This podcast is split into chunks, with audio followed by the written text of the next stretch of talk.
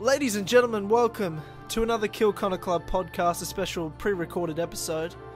Um, obviously, it's special though. It's it is special because it's pre-recorded, not live. It's different, therefore it's special. Don't ruin okay. it. Okay. Okay. Obviously, I'm Tyler, and this is James. Mm. Mm. I was taking a drink. You got dick so in your mouth? Is that what's happening? Yeah. Yeah, completely. Uh, classic Kill Connor Club.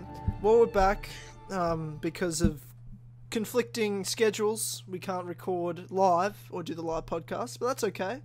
Um, so we're doing it early, ahead of schedule, and uh, this is coming out on Valentine's Day.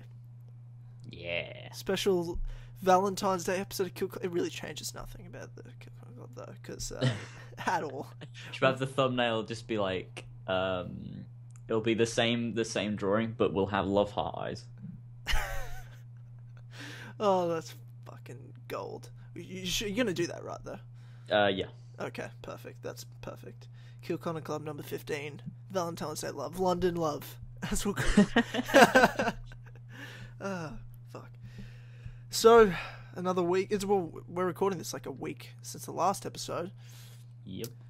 What's been going on, buddy? What's What's new? Uh, well, I mean, nothing. I've been doing a lot of sitting around doing absolutely nothing because my room is not usable and empty, and my entire house is cluttered with shit, so that's been what's going on with me. Yeah, you um, haven't done... What was the last video you did? You did the... You updated your list of Assassin's Creed games. Yes, that was the last thing I did, and that was about four days ago, and I don't really expect to do anything anytime soon, so... Other than this, this will be like the next thing. This will be the next thing. Probably. Maybe. Really? I don't know. Well, that's a gap. That's almost two weeks. I know. I'm going to have to make a video and tell everyone what's going on, because otherwise that's going to be fucking confusing. So is your whole room just, just torn apart? Yeah, it's completely empty. There's holes in the walls, and uh, I'm it's literally sleeping on a mattress on the ground. Huh. How long is that going to take? Um. Hmm. Well... I think from this point now, probably about three weeks. Okay. Okay. So another three weeks. Jesus, that's a while, man. Yeah. So, and that's what, to just repaint it and kind of just a bit of renovation or? Yeah, well, we need to get the, well, I see, I got, um, like, in the walls, I'm getting new, like, plugs, like, so that I can plug shit in under my desk. Then I've got, um... four like wired internet connections that can go into like my computer and my Xbox and everything. Oh, awesome! Then we need to get the walls plastered and then painted. I need new carpet, uh, new furniture, um, and a couple of other little stuff. But that's like the main stuff. That's going to take a while. So, yeah. Oh, the struggle's real. The struggle is real. Yeah. So you're gonna kill myself. Yeah. Yeah, it's just been normal for me. Just been uh, the usual. So, what? Horsey and Fox interrupted, and your main channel obviously is interrupted. Yeah. And is I mean, George's we could, we channel could still affected? Stream on Horsey and Fox. But, uh, well, yeah, yeah, George's does. So you see, mine I could do videos on, but it's just like really difficult because I've got like a mini setup downstairs. But it's the the, the the shittest thing. It's like my computer is in a corner, and then I've got like a chest of drawers which my monitors are on. Yeah. And like. It's really dodgy to make videos because like my chair doesn't reach as low as everything else. It's like I have to hunch over. It's like it's the keyboard, and it's just it's just a mess. Like I could have been making videos. I really yesterday I was gonna start editing um, more of the Chronicles India Let's Play because I still haven't even finished the game, and Rush is gonna come out soon. Um, but no, but um, I was gonna edit more of it because I like basically I decided rather than doing it as a normal Let's Play, I'm gonna edit it so I just get all of my like all of the funny bits where I'm getting really mad at the game in. So that way it kind of progresses through the game, you can see the story, if you can call it that, and then you can also see my like fails and everything, and it's kind of it's kind of funny. Um, but then George started playing Kingdom Hearts, and I was like, okay, I'm just gonna sit here and watch him for a bit. And then ten hours later, I was like, okay, I'm not, I'm just gonna I'm not gonna bother with the editing. It's not gonna happen. So I'll do it at some point. The amazingness but, of Kingdom Hearts. It consumes everyone. It happens. It's so good. I've been there so many times, so so many times. And you're, on, you're both still only on the first one. Yeah. I mean, I would be finished the first one if it wasn't for the fact that I have to stream it. I mean, I don't have to stream it, but I want to. I want you to stream it. I can't. I don't have a P S three. I'm, like... I'm living vicariously through you playing the games. I want to relive that shit. It's like, I want to play it so bad, but then I'm like, oh no, but I have to stream it. You I mean, do. to be fair, when I when I started the game, like when I started the streams, the first episode started in Wonderland. It wasn't like at the beginning of the game because I already played a lot of it, and then I was like, I should stream the rest of this. So I started in Wonderland. And then carried on from that point, and I've streamed everything since then. Yeah. I just wish I could stream it. I wish it was easier, but I can't, and I just want to play it so badly. Uh, oh, it's one of those things. God damn it. It's a struggle. Yeah, the struggle's real. See, my channel's just the just the normal usual. Um, though I haven't. Well, actually, Jesus. Well, at the time I'm recording this, I haven't started releasing the. I'm doing Assassin's Creed one Let's Play now after Revelations. And I think oh, yeah. I'll actually do it in the right order now. Like, I'll do one, then two, then Brotherhood. I've already done Revelations, and then I'm not doing three, so I'll figure something out after that. But that's plenty of time. why, why not do three? Um, I don't want to. I don't want to play it.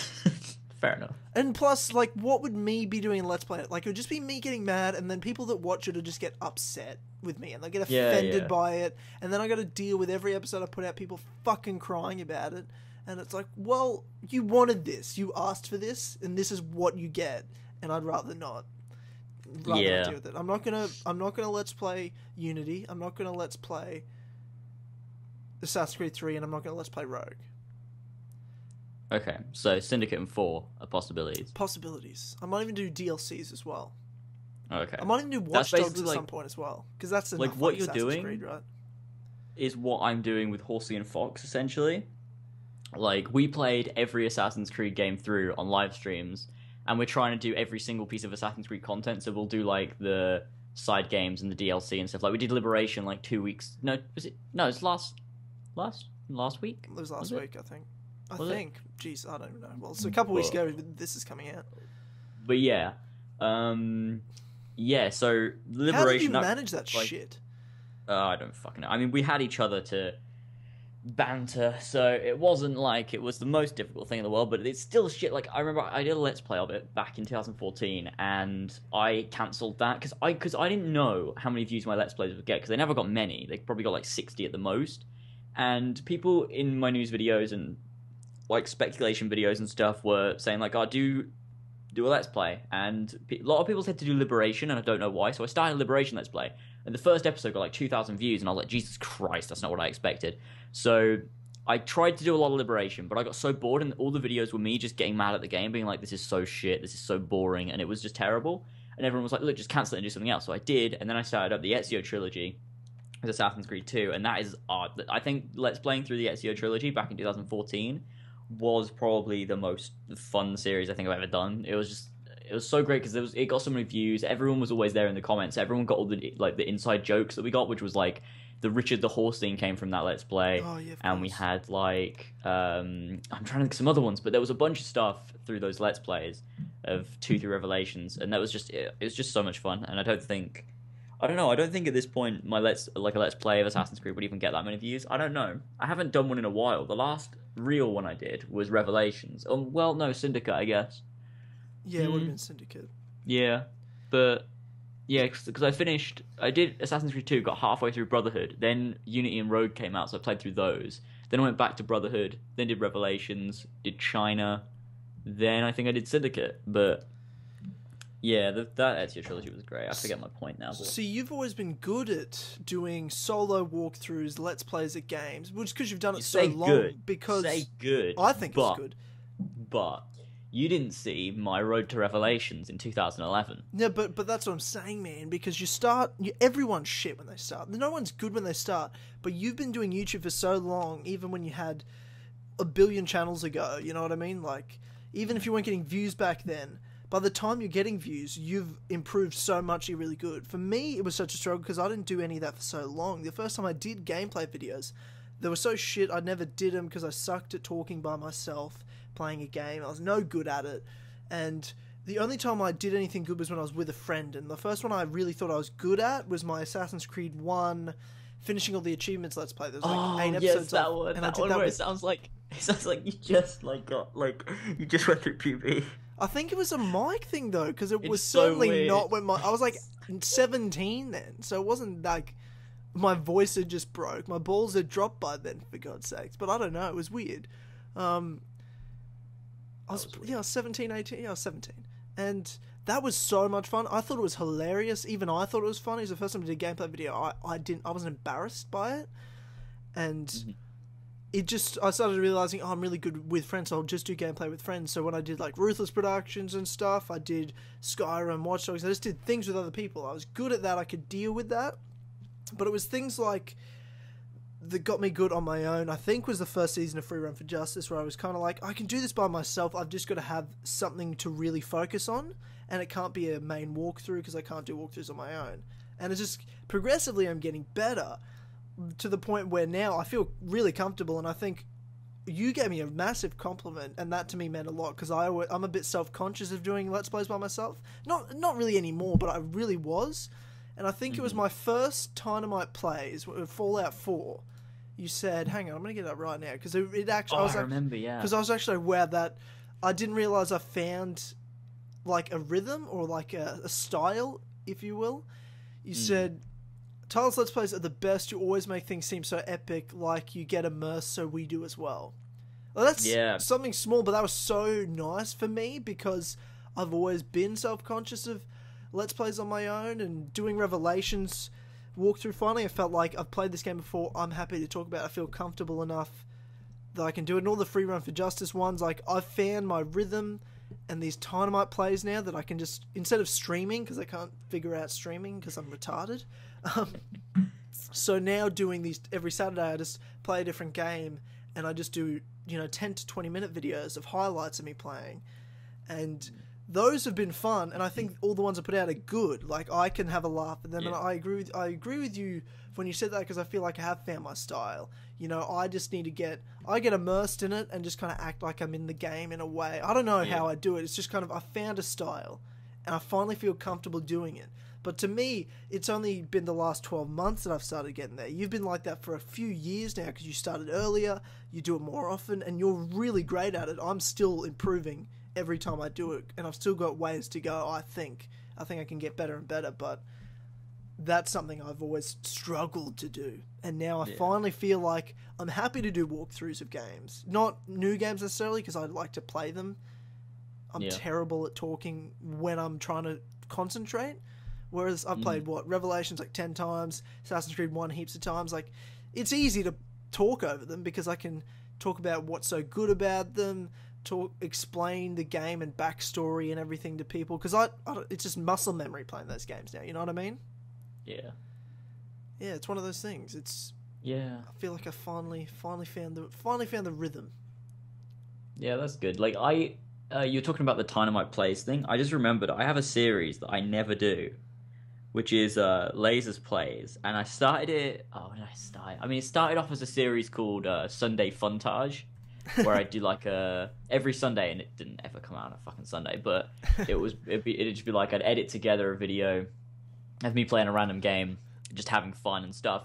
And I think the first episode was oh, what was it? Was it Saints Row the Third? And then the second episode was Red Dead Redemption. Then the third episode, and those were in two thousand twelve, I think. Yeah. Then the third episode was two thousand fourteen, and that was G T A five. And then I did, yeah, the, the other one was later in twenty fourteen. That was Mirror's Edge. So I've only done four episodes of it, but I really love those videos, and I should do more of them. But they're they're fun to do, I think. It's it's it's something different, and it's it's not as much commitment when they're the shorter videos. Like, some people love streaming, and they want to watch hour-long or three-hour-long videos. Some people love that, but there's other people that are just like, ten minutes, that's more than enough for me. Yeah. You know, it's one of the, it's just kind of meeting people in the middle, I guess, but it's just something different, I guess. It's one of those things. I, I've enjoyed it, just being able to put, I don't have to commit to like, I'm doing this game, covering this game on my channel now. It's like, no, even I love this game, I want to make videos on it, but I'll compromise, because not many people may want to watch it, but I'll just make one video on it. I'm not going to make yeah.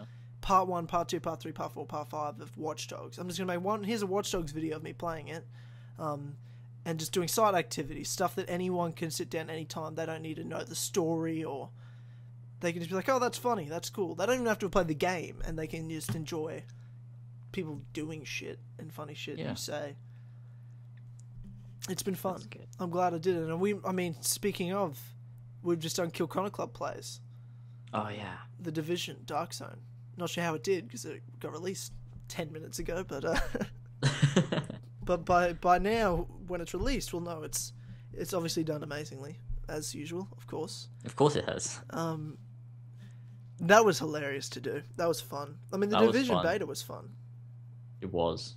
It was good. Now, I guess that's channel updates done, in a way.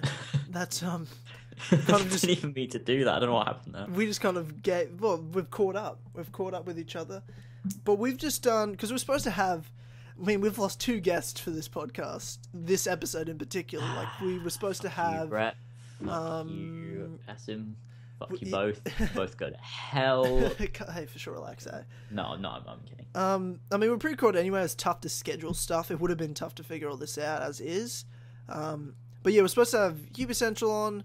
Uh, that fell through. That's okay. Then we're supposed to have Super Rebel on. Also fell through. That's okay. You know, sometimes it happens. Um, hopefully one day we'll we'll get them all on. We'll see what happens. Maybe, maybe not. Obviously, Super Hub's coming on. I mean, for God's sakes, for the, re sure. the return, the return is going to happen, no doubt about it. That that'll be amazing. I can't wait.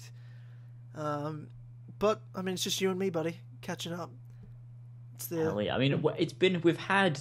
Mm, wait, no. I was, yeah, I was going to say. Yeah, no, I'm wrong. We had a guest last week, but we didn't. The week before, the week before was just us, right? Yeah. The the launch was just yeah. you and me. The twenty sixteen launch, yeah. where we've had a lot of guests at the end of twenty fifteen. So we're kind of going back to the original, like we had, obviously, Victoria, B P R, uh, Super Rebel, Luma, and then George. So I've had a lot yeah, of guests. We had... We had uh, and uh, Game and Sheep as well. We had Joe. Yeah, yeah. We had Joe on a couple of times. And Jesus Christ. That is an aggressive cough, George. Oh, snap your neck. Right, okay. Um, yeah. No, Classic. yeah, but I, th I feel like last year, like, towards the end anyways, like, I mean, we had a lot of guests, but also... We didn't do... I mean, I feel like this format that we've got here wasn't really a thing because we kind of were trying to get Joe on. So it was we were still kind of, like, transitioning from not having, like, to, from having Joe to not having Joe because we kept trying to get him on whenever we did one. And I think there was only a couple which were, like, the guest ones where it was like, okay, we don't, we won't, we won't even ask Joe because he doesn't reply to us. Yeah, and I mean, it was tough when we had him because he didn't know what was going on in Assassin's Creed. Um, so it's tough to have him on every time as well. Whereas like when we had him on that last time, it was really fun because we got to catch yeah. him up on everything, and it was like us catching up with him, what he'd been doing, especially since he doesn't do YouTube. And now even he's like, I don't even know what I'm doing here because why do you guys want me here? And we're like, but Joe, but it's you. But it's you. You're on the picture, not anymore. But no. Wow. The new pictures of Bay, though. They're so good. Yeah, the new pictures oh, are great. I, I just said Bay. I fucking hate that word. Why did I say that? I spend too much time in this community where all I read is, that's Bay. I'm like, I fucking hate that word. Oh, God. I hate, I hate the word if it's used in actual context, but the you way like we all use it, it no, is just it's fucking stupid. Dumb. It's a dumb word. I hate it full stop. Yeah. God damn it. Uh, you know, I feel like I really miss live streaming. I'm... I'm really sad. Like I, I just want it back. I want everything back to normal. I haven't live streamed or made a video in such a long time. It's horrible. Five days, calm down. But sure.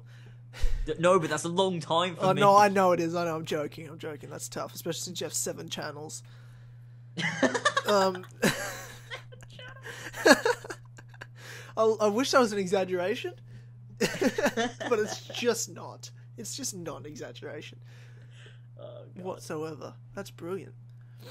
And we were just on also the uh, Animus Island podcast finally. The other Assassin's Creed podcast that's not your um, um, Luma's and ours.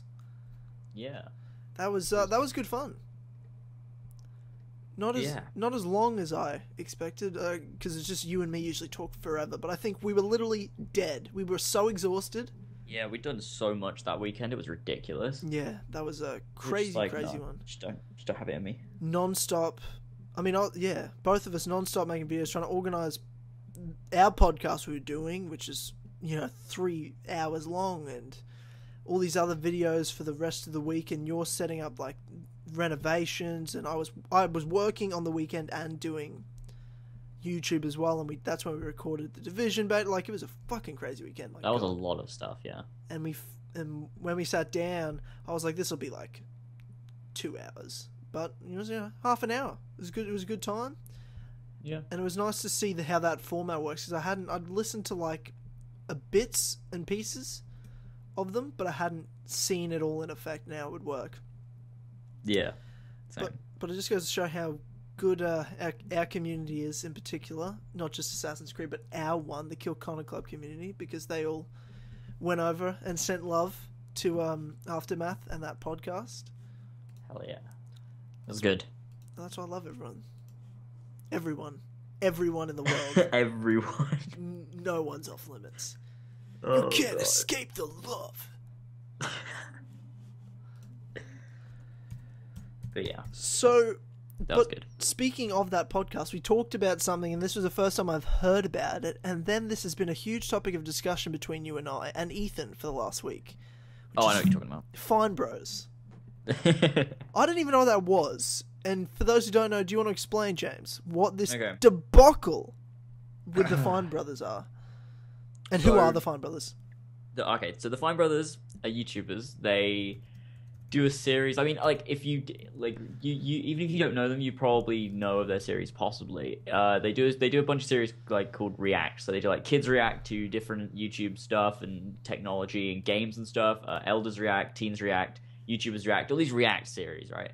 Um, and essentially, what they did the other day is, I mean, they copyrighted the term. Uh, react, along with a bunch of other things like kids react, teens react. I mean, I think that's fair enough because that's their series. Um, however, they copyrighted the term react. And also, uh, another one they did was um, try not to smile or laugh. They copyrighted that phrase. But that doesn't even belong to what them. The like, that's not even like a them thing. Like, I didn't know that one. They've never uploaded a video with that. Like, what? what is that? Why have they copyrighted that? I don't even know. Um, so that's a thing, and basically what happened is it got out, everyone knew about it, uh, they announced this thing called React World, where it's like, oh, now we've copyrighted it, so if you make a React video that's not through us legally, then we're going to take your video down, or we're going to, like, give it match third-party content so that we can get loads of money from it and stuff. So if you want to make a React video, then it has to go through us. But it was um, also not, it, got... it didn't just mean React to anything video, like, it was them talking about their format of React, which is still... How yeah, do you own that? Uh, you weren't yeah, the that's... first people to do it, but it yeah. wasn't specifically, you know, as huge as react yeah. to this ending of but... a game, or it wasn't just any React video. It was the way they format their videos. Yeah, but that, that's what they said. However, they were taking down videos that had React in the title. Like, any video they were, like, that, that's where that's where everything came from, because loads of videos were being taken down. Too. Yeah, plus that. Um... Then that got a load of hate, and they started losing subscribers rapidly. And then they made another video updating everything, but the entire thing's this like horrible, like condescending video where they were just like, "You're all fucking idiots. Why would you think that we're wrong?" and all this, and like like rolling their eyes, and just like, it was ridiculous. And they just made everything worse, and it got hundreds of thousands of dislikes. Um, and they just started losing loads of subscribers. I think I think they're still losing now. However, not as fast as they were before, and I think they lost in total, um, I mean, over the first two days, I think they lost two hundred fifty thousand subscribers, so I don't know how many they've lost by this point, but it was ridiculous, and everyone, like, lost their shit about it, and it was, it was crazy, but it was hilarious as well. They've deleted all of their they videos have, about yeah. it. I didn't realise that, because I was going to check, because they got yeah. a lot, millions of views and a billion fucking dislikes. Yeah, see, at this point, they've they've deleted those videos, they've discontinued the React World idea, they've given back the copyright, so they now don't own any of the phrases they said they owned. And they've, they've like, lost over half yeah. a million subscribers. So there we go, that's what they've achieved through this. They're back at the start, but with uh, half a million subscribers less, so... It's just a big backward step for them in a way, but yeah. they still got what's really making the money, it's views, and they got a lot more views than usual, though. They did, but then they took down the videos. They're still making money, don't they, from that? They still make money from that. I don't know, do they? Yeah, plus their videos that... If you look at the videos that came out around it, got lots more views than usual too. Yeah, yeah, but they also got a hell of a lot of dislikes. Like, did you see? Like, they released a video after. But dislikes they got isn't going to give them less money. Yeah, I know, but I'm just saying. Like, it got like something like two hundred thousand dislikes, and it was ridiculous. They don't even get that many likes. Like, what the hell? Yeah, that's true. I'll say every video they probably put out now still gets more dislikes, even though it's like an actual reacting video. Yeah, and that's. They finally fixed that, because when it was still mid that happening when we were on the um, Animus Island podcast, that was all going on, and you guys were explaining it to me. I'm like, wait, what? And they yeah. finally discontinued that. And Ethan streamed on a fishy jokester. I mean, um, originally that that channel was just it was just some channel he had, like a random alt that was just called Unknown Unknown. But once the the stream that he did started getting hundreds and hundreds of viewers, he just changed the name to Fishy Jokester, and that channel is. Currently almost on two thousand subscribers, I think. Jesus. Which is ridiculous. Christ. It started and off on about the stream thirty. Got well, the stream has three hundred fifty thousand views. It had Jesus. Over two thousand people watching live at one point um, to that stream. Like, it was fucking ridiculous. I couldn't believe it. We were talking to Ethan like, this is crazy. Has over eleven thousand likes, three hundred fifty thousand views. And it was just him streaming the subscri subscriber count going down with a bunch of crazy GIFs on it. And people it was amazing. It. And he didn't he doesn't have that channel monetized or anything, so he made absolutely no money from that, but he would have made a lot if he had. I what? mean, a decent amount for one stream like that, and it kills me inside. Classic James crying over that money. But he like, and then that gained his main channel so many views because he started that stream and he had about two thousand two hundred subscribers on his main channel, and after the streams I think he was on like two thousand seven hundred or something. I'm not sure what he's on now, but he gained yeah four hundred subs, over four hundred subs uh, from that from that stream. It was crazy. I couldn't believe it. Like he he struck gold in a way. Like how he was the like there were heaps of those streams going on, but his was just probably the most viewed one. It's because it was the the crazy one with all those GIFs and everything. Plus, and he actually interacted with the people as well. Yeah, he. In the chat. I mean, if so you think he went viral, yeah. Ethan went viral. He did. That's that's easily viral. Fifty thousand views is in is in some ways can, used to be considered viral. Three hundred fifty thousand views. Fuck yeah, that's a viral video, especially yeah. in twenty four what twenty four hours, forty eight hours. That's that what crazy. you call a viral fucking video, and Ethan did it. I expected yeah. nothing less from the ultimate troll. If it was going to be one of us, it was going to be Ethan.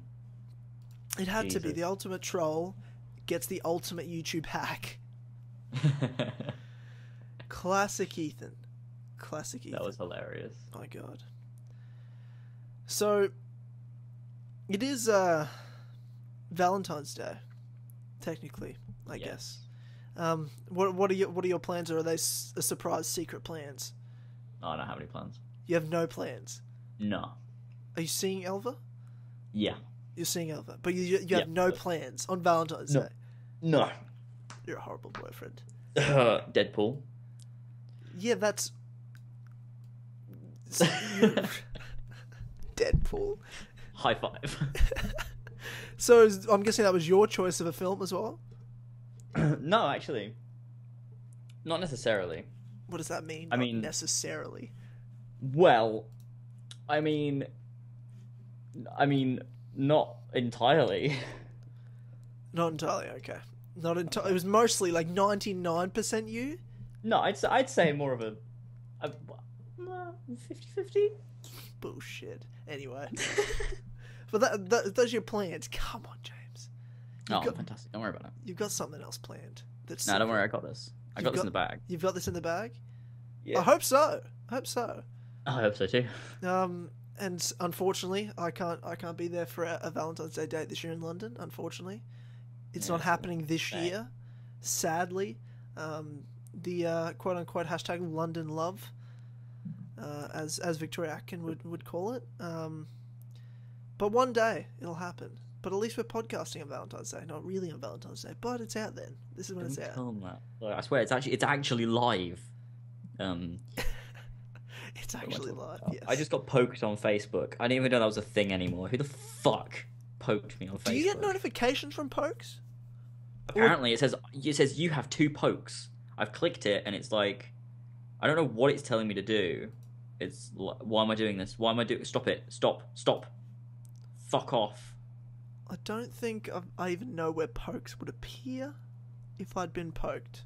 No, I don't even have them. Like, it's, I mean, in the notifications, there's no pokes. I don't know what it's doing. Why are you lying to me, Facebook? Fuck off. What is wrong with you? Okay, sorry. Jesus. I got excited about the pokes, then I realised I didn't have any and got extremely disappointed.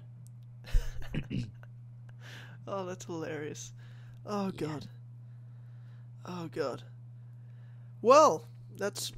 So you're Deadpooling on uh, Valentine's Day. For sure. Nice romantic date. Um, seven hundred percent. Well, I, I get to um I get to have a great Valentine's Day this year, actually. Okay. Um, um I'll be uh working and um, yep. Oh damn! I'm that's jealous. it. That's it. Oh. that that'll be that. I am I I I'm disappointed now because I really want to do that. I'll be on the on the uh, the Tinders maybe possibly, like I am right now. Swiping. Oh, what Tyler? That's alright. I'm, I'm, I'm, I'm, I'm not sad. I'm a sorority, sorority. Not really at all. Uh, I fucking well, love myself. I'm gonna take myself out to dinner. I'm gonna treat myself with something nice. It'll be fucking awesome. My one true love, myself. Ah, uh, well. Until the day I arrive in London. Until and then, day. and then we have romance beyond way. anyone's yep. anyone's wildest dreams. And Elva will be the third wheel, and she can uh, take some photos. Victoria really doesn't know what she's created here. She has no idea. Like the day it happens, we'll message her, and she would have forgotten about it. It's like, who the fuck are these guys? Why are they tweeting me this? I don't care about this. And we're all like, she'll love this. She'll fucking love it. She's like, oh, we'll, no go, we'll do a podcast and we'll get everyone to go send her pictures and hashtag London Love. Hashtag Kill Connor Club. Hashtag London Love. Hashtag look She's thinking, oh did. my god, my, my book's gone viral. It's like, no, it has a different meaning. You did this. You did this to us. Oh, Jesus. Yeah, that's going to be great, though. That's going to be hilarious. Now, I, I want to bring another topic up to you. Um, okay. So, dreams. Okay. I'm not talking about aspirations. I'm talking about actual just dreaming when you sleep. Okay. The thing you do when you sleep. Now, okay. I had some weird thing happen to me this week. It's not Ooh. often... You know how you you know how you know these pe those people that, like, really care about dreams and they, like, tell you mean... That dream means something. I'm like, please, you need therapy. Like... It's a dream, but yeah, I think so. In some ways, like your subconscious t can tell you things. Like I believe that, but not like it, you can't predict the future or anything. But it can tell you things of kind of how you're feeling or what you're thinking about a lot. Mm-hmm. Um, I think I don't know if it's exactly like super mysterious things, but there can be some meanings. But. Uh, I'd never had a real experience that I really cared about dreams, that I was like thinking about it a lot and wondering mm-hmm. what the hell was that. I had a really crazy dream this week that I was at the top of a skyscraper, like top couple floors. What, what skyscraper? What, where was it? So it's called the Eureka Tower. It's the biggest building in the Southern Hemisphere. It's uh, in Melbourne, okay. so it's in the place I live. Uh, I've been up at heaps of times. You can like go up to the top in the, in the sky deck. But you okay. know when you dream and you're in a place and it looks nothing like that place, but you're like in your head, but it's this, like school. It doesn't look like school, but it's school. You know, in your head, yeah. you tell yourself it's that. So it was supposed yeah. to be the Eureka Tower, and it was supposed to be Melbourne. It looked nothing like the city I live in. It looked nothing like the tower. But just in what my head... What did it look like, though? Just a building, generic building in a generic weird city. But in my head, I'm okay. like, this, uh, you know, oh, it's, I'm just up this, this building. You know what I mean? Okay. Like, it's weird. It's yeah. hard to explain. Uh, and... I I was at the top, things were happening, I was up there for some sort of business thing. I'm like, well, I don't, you know, nothing to do with what I do, so, but there's a whole bunch of people I didn't know, and for some reason, the tower started swaying, Okay. And I was like, what the fuck's going on? And I kept asking people, what's going on down, what's going on down the bottom? Is something happening? And then the tower falls over, like it tips. Oh, no. And I was so in the zone of the dream that I believed it was happening. Like, I was freaking the fuck out. And I discovered what I'd do if that had happened to me. There's okay. no final... It turns out there's no final words from me. I literally just stand there in shock. Mouth open like, um, what? And that's it. And then I just... the ta I, I stand there as the tower falls. Oh, jeez. And I just fell over. I didn't die.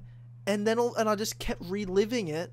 trying to, But each time I relived it, I was trying to figure out a way to not die. Okay. Like, so I'd, I'd fall and it would... And it would, I guess, kill me. But then I'm... Then I'm... It, it's... I'm up there again, and I'm like, okay, let's try this again.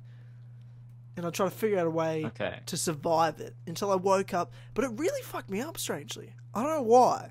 And I actually okay. was looking up and Googling dream meanings. I felt horrible doing it, but I did it. It was bizarre. Like, it was such a weird thing that the dream affected me that much that the whole day I was thinking about it, that I had to, I found myself Googling, like, what does that mean? Collapsing buildings.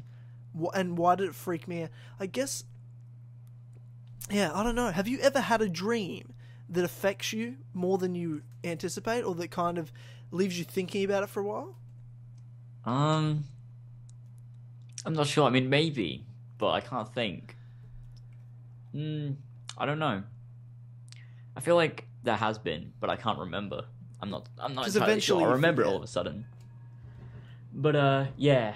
Yeah, I don't know. That's weird. Like, eventually you'll forget. Like, I have dreams that I remember since I was a kid. Like, when I was a kid, I had them because they fucked me up. Yeah. All Ooh. nightmares. All nightmares, though. I have one. Yeah? This is weird, though. This is weird, though. Because it's not even normal, but when I was younger, it terrified me. And I, like, I just always remember it because it was so scary. But, I mean, it wasn't. I mean, but it was at the time. So, it was... It was, I was at, like, th this is the dream. I was, I was with my mum, and we went to her friend's house or something. And we were in her house, and she, for some reason, she had, like, a big container outside, like a storage crate thing. And it was, like, full of garden gnomes, for like some Fable reason. Fable or something. Yeah.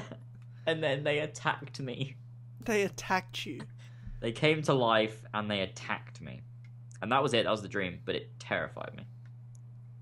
It was like the worst thing ever. Is have you ever had a dream that you like is in that sense that you you have more than once? Like, because I sometimes I used to as yeah. a kid think I dreamt it before, but then as I got older, I started to think, and I don't know if this is the case, but I've, I realized that I dream similar dreams more than once, but it's always the same night. Like, I realized, hang on, it's not that I dreamt that before, it was that I've dreamt, I had different versions of the same dream that one night. Yeah, I think that, I think it was that dream. I think I, I think I feel like I've had that several times, but I don't think I have, like... You think it was that one time, but you kind of almost relived it like I was talking about. Yeah. The older I've got... I think that's probably what happened. I've figured out dreams more the older I've gotten. Like, I have, that's a weird way to put it, figured out dreams. It's more like I've... I'm able to interpret the dreams and remember them and break them down. If I'm more vivid, sometimes I'll not remember mm. anything, but if I do remember it, I remember it quite vividly.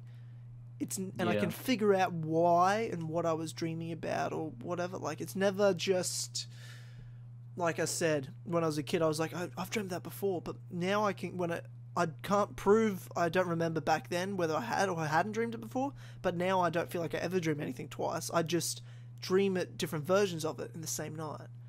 And there yeah. are weird ones. Like, there was the movie... You ever seen Chitty Chitty Bang Bang? Nah, not really. So it's this old, old movie about a car that flies. And these there's they go to this fucking magic land. And sounds on acid. Yeah, it's fucking weird. Um, okay. And there's no kids allowed in this place, in this city. Like, there's no... Okay. No one has kids... And no, there's no kids exist in this place. Well, in that case, the city's going to die out pretty quick. And everyone hates kids. They're like vermin or something. And the king okay. and queen get rid of kids. and there's this fucking pedophile looking dude that has a long pointy nose, hunches over and cha and finds kids and catches them in a net. Okay. And they hear about these kids, so he drives around a fake ice cream truck to lure them out and capture them. Oh my god, them. What the fuck? And that's in the movie. That fucked me up when I was... I watched that in school in the second grade. That fucked me up, that movie. Do you know how scared I was? Forever, as growing up. That's terrifying. That was so terrifying. But it's a kid's movie. It's not an adult. It's a kid's movie. We watched it in the second grade at school. We watched it. And I, and I had nightmares for weeks about it. This guy. And I remember, and I remember this dream so vividly. And it's weird that to say vividly, because I went to a lot of elementary schools or primary schools. Mm-hmm. As a kid, like I went to three. Because I moved around a bit. And I spent... The last primary school I was at, I ended up spending, like, you know, grades, fuck, I don't know, three to seven in, um, mm. before high school, whereas this happened in the second grade. I was only there for a year okay. or two. A year? Yeah, it was probably like a year and a half. And uh, mm. I remember it so vividly, but I remember the fact that all the kids at my school were there. And I can still, it's the only way I think I remember the kids I went to school with is from that dream back then. That's how, that's the Jesus. weird part, because... They were all in it, and I remember having... It was the first time I remember having, like... Because you have, I don't know, I think it's five dreams a night and two nightmares a night. Like, that's, like, how people's brains work. Okay. Um, on the on average, like, that's kind of... People always have nightmares and dreams, and there's so many... You have so many. It was the first time I remember having a bunch of dreams, and I couldn't wake up. All I wanted to do was wake up, and I kept dreaming of this Chitty Chitty Bang Bang pedophile-looking guy. And my mum was with me, and we're walking into this shop... Like, it's kind of weird because I can't remember being a kid, but when I remember this dream, I'm sh wait, you know, I'm this kid. I think I'm holding my mum's hand, and she's taller than yeah. me. When now I'm like double the height of my mother, so it's weird to think and be able to put myself in perspective of that age. Yeah. And I remember going in the shop, and he's out the front like a security guard watching me. Oh God! And like all of a sudden, all the shopkeepers turn into him. What the fuck? Like and. We all try to run out, and he chases me, and all my school friends are around for some reason in school uniform, like in this town, and we're okay. all running, and the whole dream is a series of events of us trying to hide from getting captured, and I'm on my own trying to jump fences, and for some reason there's like it's like a video game almost, like there's houses that like people would like it's like having a faction in Fallout. You'd get to them and the, like this is the or in Skyrim like these are the Dark Brotherhood, or it was more like I jumped a fence, got in a house, and like this is my brother's place. I'm like, my brother was two years older than me, he was eight or nine. You know what I mean? Like this is my dad's, this is one of my teachers' house. Like it was just kind of like you tried you, I had to get between them to stay away mm. from getting kidnapped. That's a okay. dream that fucked me up as a kid, and that's one I, I remember so well even now. And th this is another one I had this week. It was weird. Like, it's weird having those dreams that they mess with you and you try to understand them, and they're so real that, that you remember them and it freaks you out. Like, I remember the next morning waking up and asking, was I awake? Heaps of times because I was so scared. Because I kept dreaming I woke up and I wasn't awake. That's that that's weird. Fucking weird. Is, is that, am I the weird one? Like, that's not a thing you do? I don't know. I uh, I don't know. I'm not sure. Well, the no I can't one, think obviously. of any times that that's happened, but I think it, it feels normal. But I don't. It doesn't. I don't, I don't sound crazy, but I'm crazy. No, no, yeah, yeah, precisely. no, yeah, yeah, no, yeah, no, yeah. Maybe it's tough.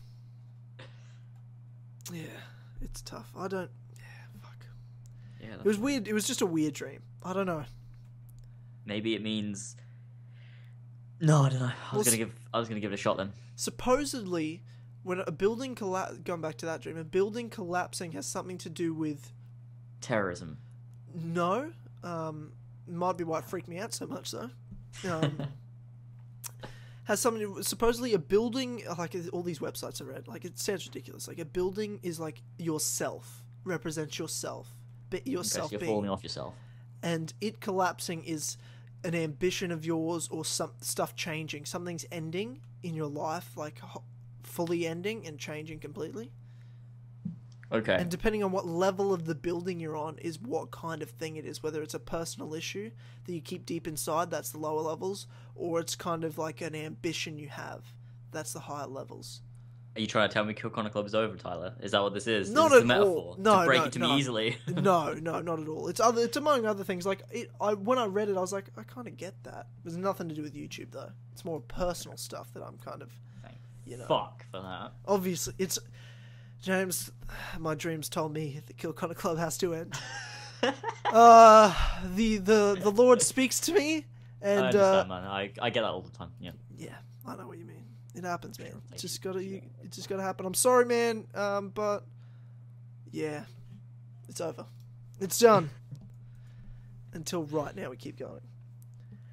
But that was a weird okay. tangent. I didn't expect yeah. that to talk about that that long. Dreaming. But I, I would like to know. People tell me, is that normal? I want to know whether that's a normal thing that happens. Sounds like a normal thing to me.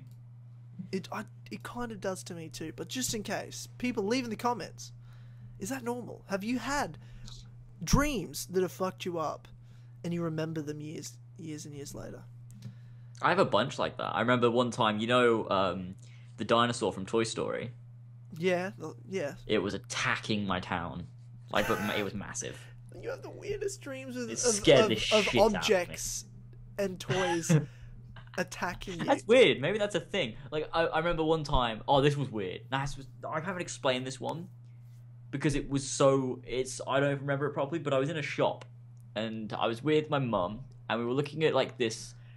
Was it jewelry? I don't know whether it was jewelry. It was something shiny, anyways. And I remember I touched it, and there was. So oh my god! What the fuck? Like I teleported to like a street near my house. And I think, like, Emma Watson was there. I don't remember. That's a good weird. dream. Was she in your bed? Unfortunately not. Unfortunately. I mean, I was six, so I don't know what I would have done in that Wet situation. Wet your pants? It was weird, though. It was weird. There's something to do with a butterfly as well. I don't remember it too much.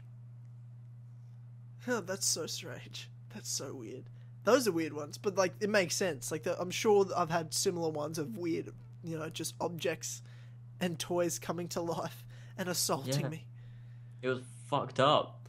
It reminds me, we had a phase, it was one of the Tyler's Tales was when I I was had sleep paralysis.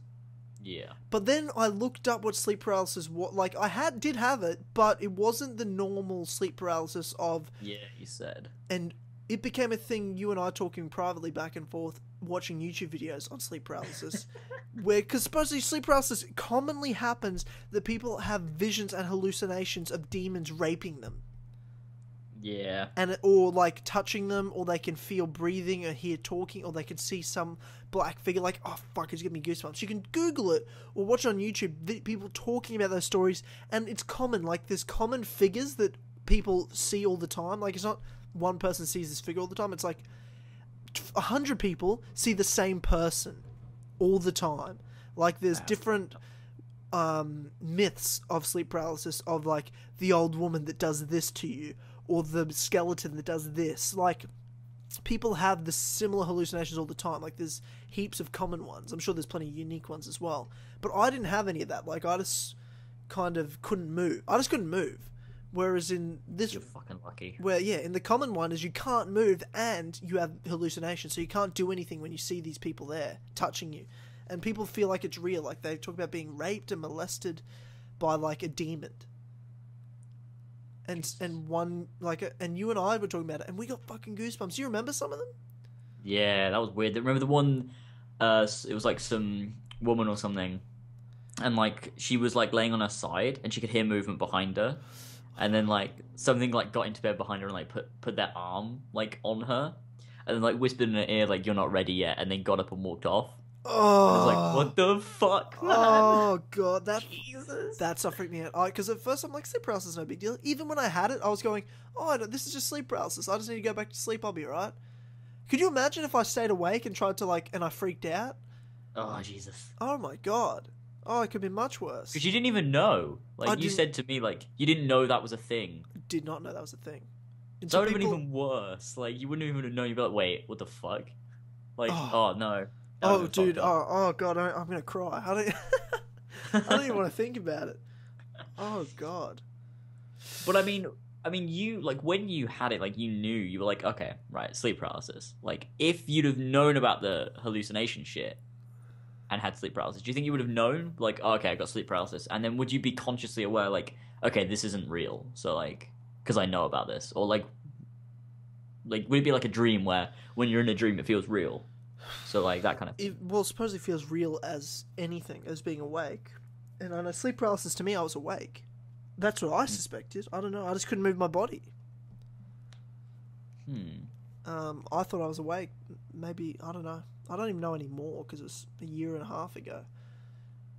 And I didn't think about that hallucinating at the time. Whereas now I'm like, did that, what was I, what happened? You know? Whereas people yeah. talk about they can feel the presence happening and they, they can move their eyes and they try to look around and they hear things and see things, and it's, oh, God, it's giving me goosebumps. Like, it's That's spine-tingling stuff. You can watch on YouTube, hear people talk about it, and it's the scariest fucking shit ever. It's so freaky. My God. Oh, God. Yeah. Jesus. Jesus Christ. Well, on to something a bit more fun. Okay. We've got a Q and A segment this time because we don't yeah. have the, the live audience interaction, so I asked people to leave questions, and uh, we have questions. Um, oh, yeah. Do you want to go through them, James, and, and pick and ask the ones? I can do. I can do. Um, we've got one that I'm... I mean, I think I know the answer to, but I'm, I, I think we should ask anyway. Uh, Nicholas Netz said, whatever happened to Ruthless Productions? Oh, okay. So, uh, for those who don't know, Ruthless Productions was a, my only ever second channel. That's not true, but a second channel I had where I, I mean, I haven't actually ever told this story before. Uh, and it's kind of a fitting story that it's on the Kill Connor Club because the Kill Connor Club plays into it. I started at mid twenty fourteen, probably around June, July. I'd been planning it all year. I, I took a gap year from between high school and university, and I wanted to stop doing A C videos. I wanted to just have a channel where I could talk about movies, T V shows, and video games, and play games, and do podcasts just with my mates, Corey and Joel.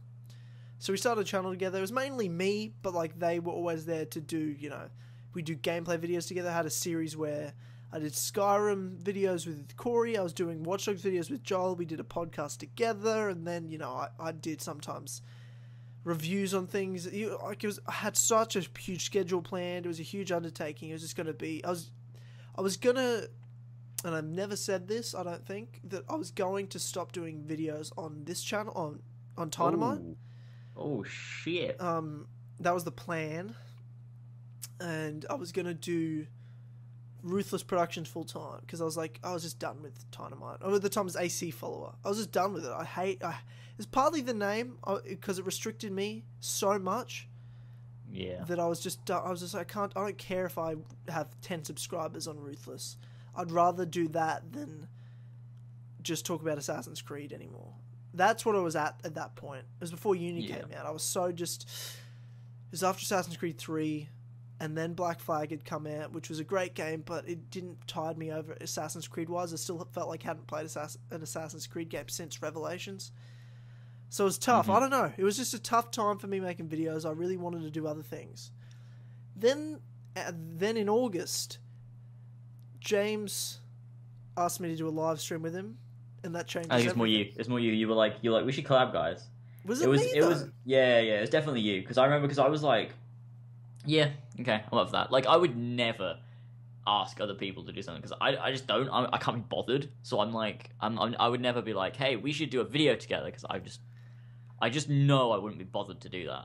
And I feel like it was you, like, hey, like we're all like at the same level. We should do something together or something. And I was like, okay. So then once you said that, then I was like, okay, live stream. I'm a pusher. I'm a pusher. I push things on people. When I want something, I'm, I'll just nag them until it happens. The, the podcast is built off me nagging James. James? Uh, what, Tyler? What the fuck do you want now? Podcast? Like, that's this podcast. Oh, God.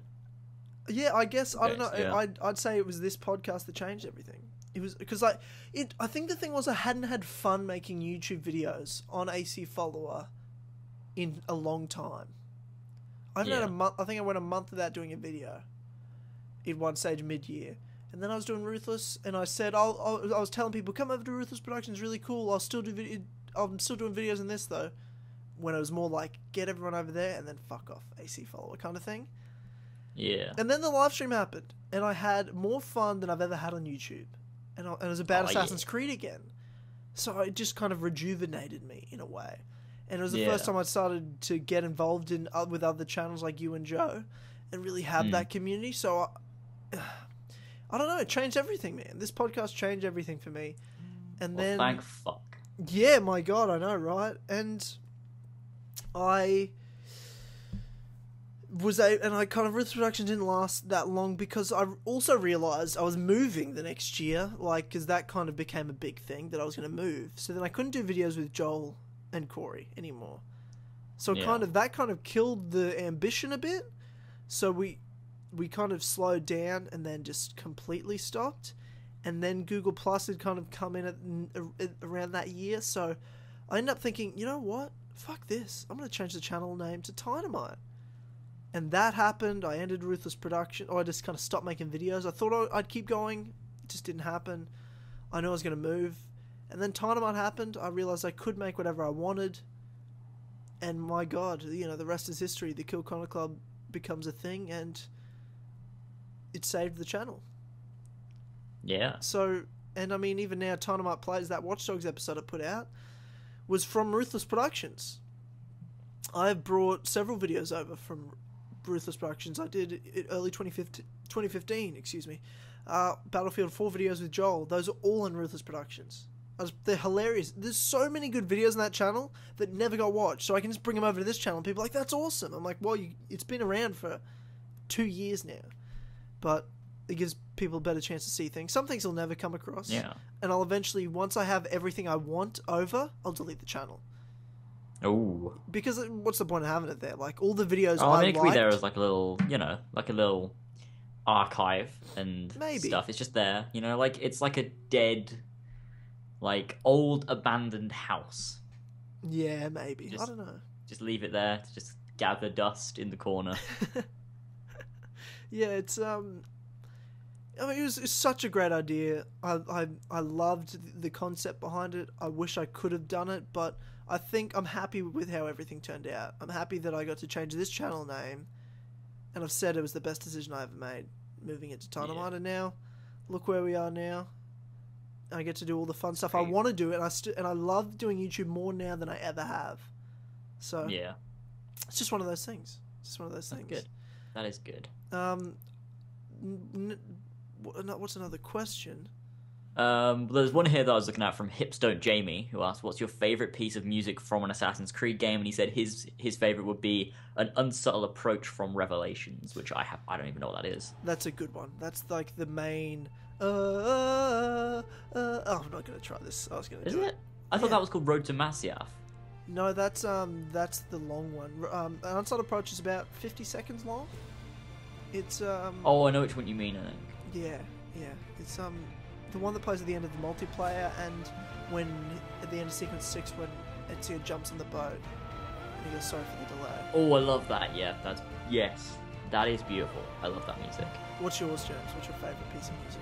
I'm trying to find it. So you go, say yours, and I'm gonna try and find the name of mine. um, real quick. Mine is Ezio's Family, and it's not even close. That original piece of Ezio's Family. And I've said it before how important I think soundtrack is to games, how much it can add to a game. It did a lot for Syndicate for me. That soundtrack is freaking beautiful. And I think the first time I said, oh my God, yeah. I got goosebumps. It was the first time I ever got goosebumps playing Assassin's Creed was at the start. I played Assassin's Creed one. No goosebumps. It was just a fun game. It was right at the start of Assassin's Creed two. I played the first one. That didn't do all that, you know, it didn't change my life. You know, twenty minutes into Assassin's Creed two, I have chills. chills when I heard Ezio's Family for the first time with that opener. That was yeah. amazing, and it still gives me chills. It's easily, e not even close, that's my favourite piece of music. There's some great ones, but that to me is easily the best. Yeah, I think I think I would either go... Th- I can feel a fucking breeze. Well, I can feel a breeze. My window's all shut. Um, anyways, um, I think I think either Ezio's Family, which is amazing, um, or I like um, Laboured and Lost from Revelations, which is the music that That's plays nice. when uh, like the you get the first Civ cutscene of the first Civ being destroyed and everything, and they they did like a little um, the I suppose catastrophe. like a. Yeah, they did like a little remake of that song for Assassin's Creed Chronicles India. They kind of took the track and changed it a little bit for some of the first Civ segments of uh, India, and I really liked that, that it was in the game. I was like, that's that's cool, I like that piece of music. Um, but yeah, I, I really like that. Whenever they played that in Revelations or when it came up in A C three, I, li- I like Laboured and Lost. It's a good, it's a good track. It just, music that you love makes things better when they... bring it into future installments, and I and yeah. I like because I don't. You can't do it the sa- You can't just bring Ezio's Family into the new games because it fits the setting. It's a setting-based song and piece of music. Like it worked again in Brotherhood. I think it easily could have worked in Revelations, so they didn't do it. Um, but they also had a different composer for quite a bit of it. Yeah. They still had uh, Yes We Kid, but they also had Lorne Buff, Buff, Lorne Balf, Lorne Bowl. Um, something like that. Anyways. Lawn bowl. Um, lawn ball. Yeah, I think that's, uh, that's who it was for sure. I think, but I like that they've done variants of the Ezio's Family in Rogue and in Syndicate. It was in Unity as well. No, it wasn't. When was it in Unity? Yeah, it was in Unity. It was in the Unity main theme. It's like a, a bit. It's in the background. It's like does the normal did did did did did did like just that annoying noise that the Unity one does. Sure. And then it does. You can hear in the background like the um, the whole like does that like kind of rises and then oh, falls into another yeah. tune. Okay, that's like, a bit. That's tough. That's like an Easter egg almost like. That's not kind of, straight in your face. This is just this version of Ezio's Family, like the Rogue theme is. Yeah, more... Rogue definitely and Syndicate definitely as well. They also put it in uh, China, Chronicles China. Yeah, I did hear that.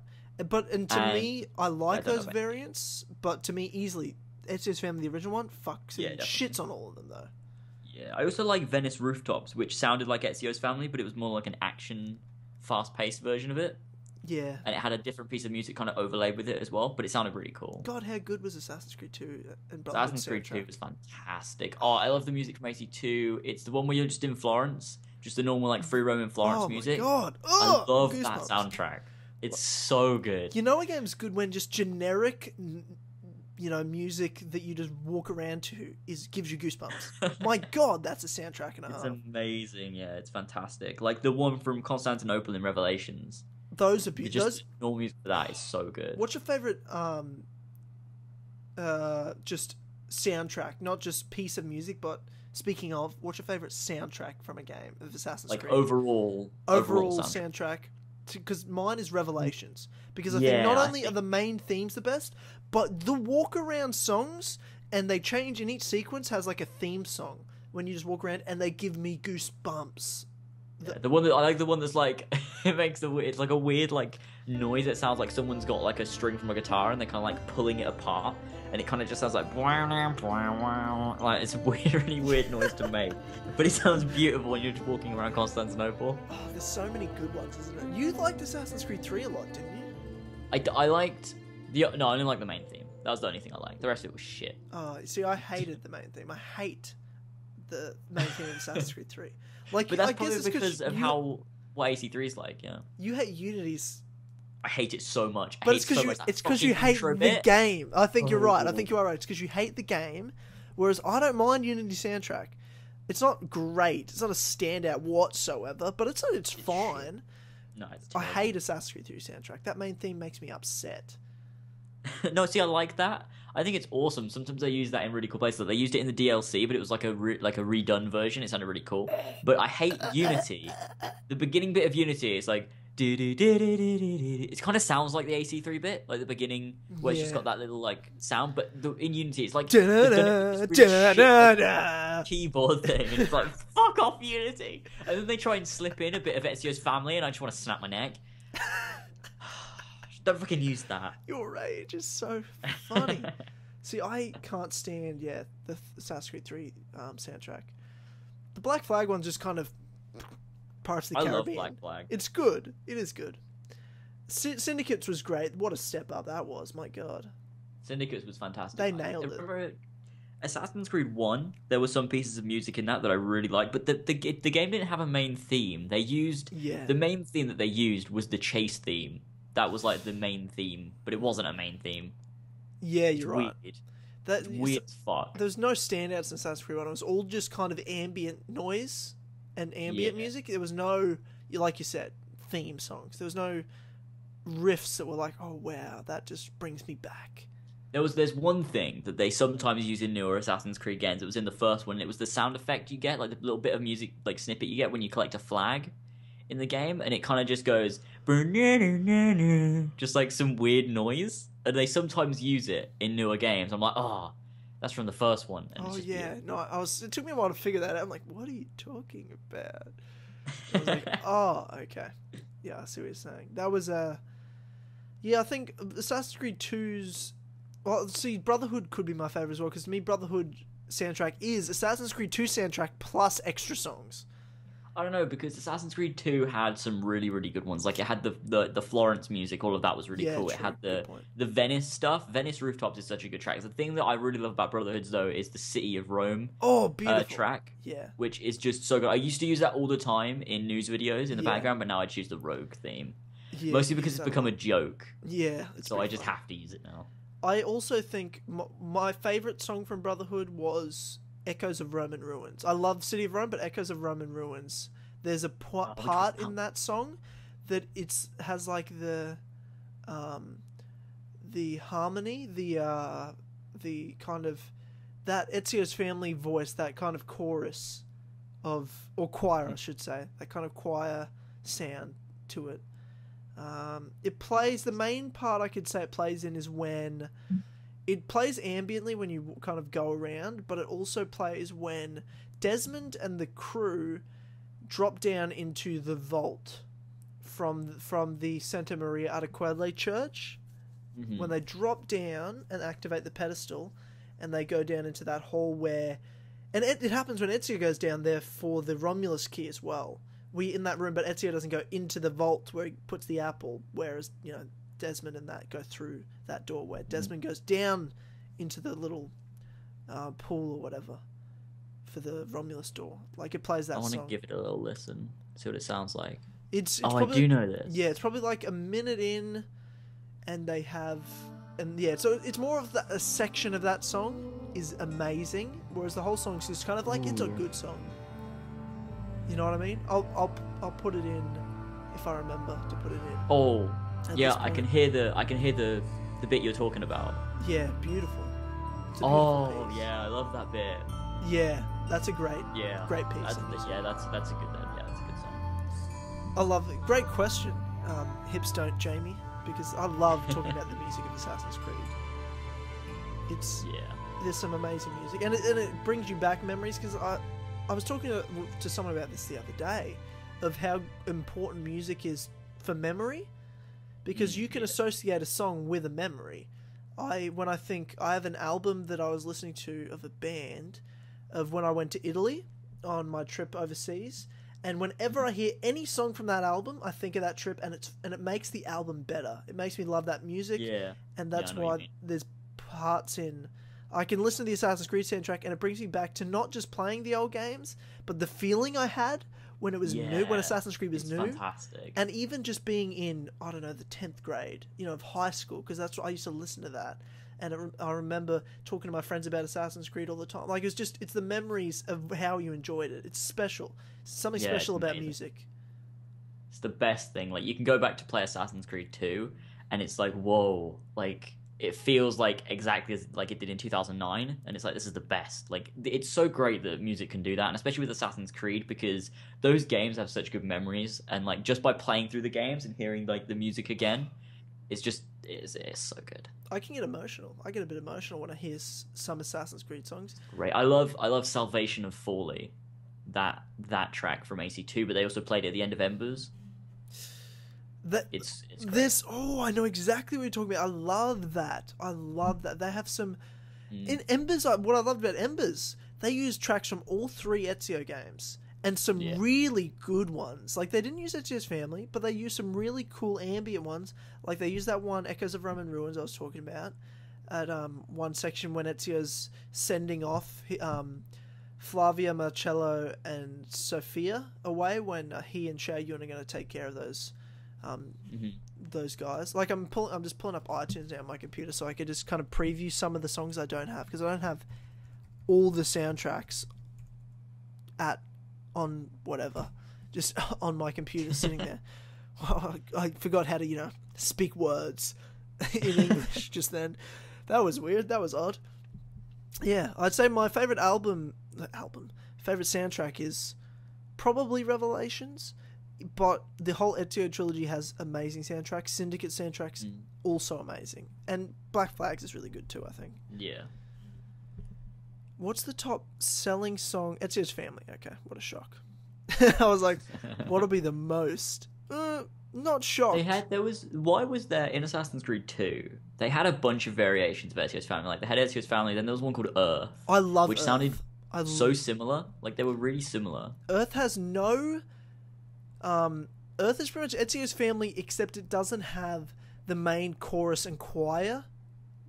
It's just kind of the okay. music of Ezio's Family. It's just like the instrumental version, and it plays through the credits of A C two. I love Earth, because to me, when I listen to Ezio's Family, there's a peak of the song, and then it's all kind of downhill from there. Like, it's all amazing, but it kind of get, builds up, and then it just kind of lingers on. The song lingers on when it, it hits the main peak. Whereas Earth, you can kind of just enjoy the whole song, because there's no, yeah. there's no, yeah. oh, this is the best bit. Oh, it's all downhill from here. It's just yeah. kind of good the whole way yeah. through as an ambient version of Ezio's Family. So what was the Forli one you were saying? Uh, Salvation of Forli. Salvation of Forli. Man, A C two mm. soundtrack was big. Yeah, it plays in Assassin's Creed two when it, it uh, when you finish sequence six in Assassin's Creed two, when you're just leaving Forli on the boat with Leonardo, it and you're like you've just spoke to Carina Sforza. It plays that in the background, and um, Leonardo's telling Ezio about like how she's the Uh, what what is she again? She's I forget the, her the, position. The madam, or she, yeah, the Duchess of. Uh, Forli? Duchess of Forli. That's the one. Yeah. I can't find. And then it on Ezio the just soundtrack. has that little, that little um, Italian bit where he's like, she sounds like my my kind of woman. That's great. Yeah, it's a uh, far out. I'm trying to find it. Like, I'm on the A C two soundtrack on iTunes. It's not there, because I know there's so many songs. It's like thirty-three songs. It because I get to.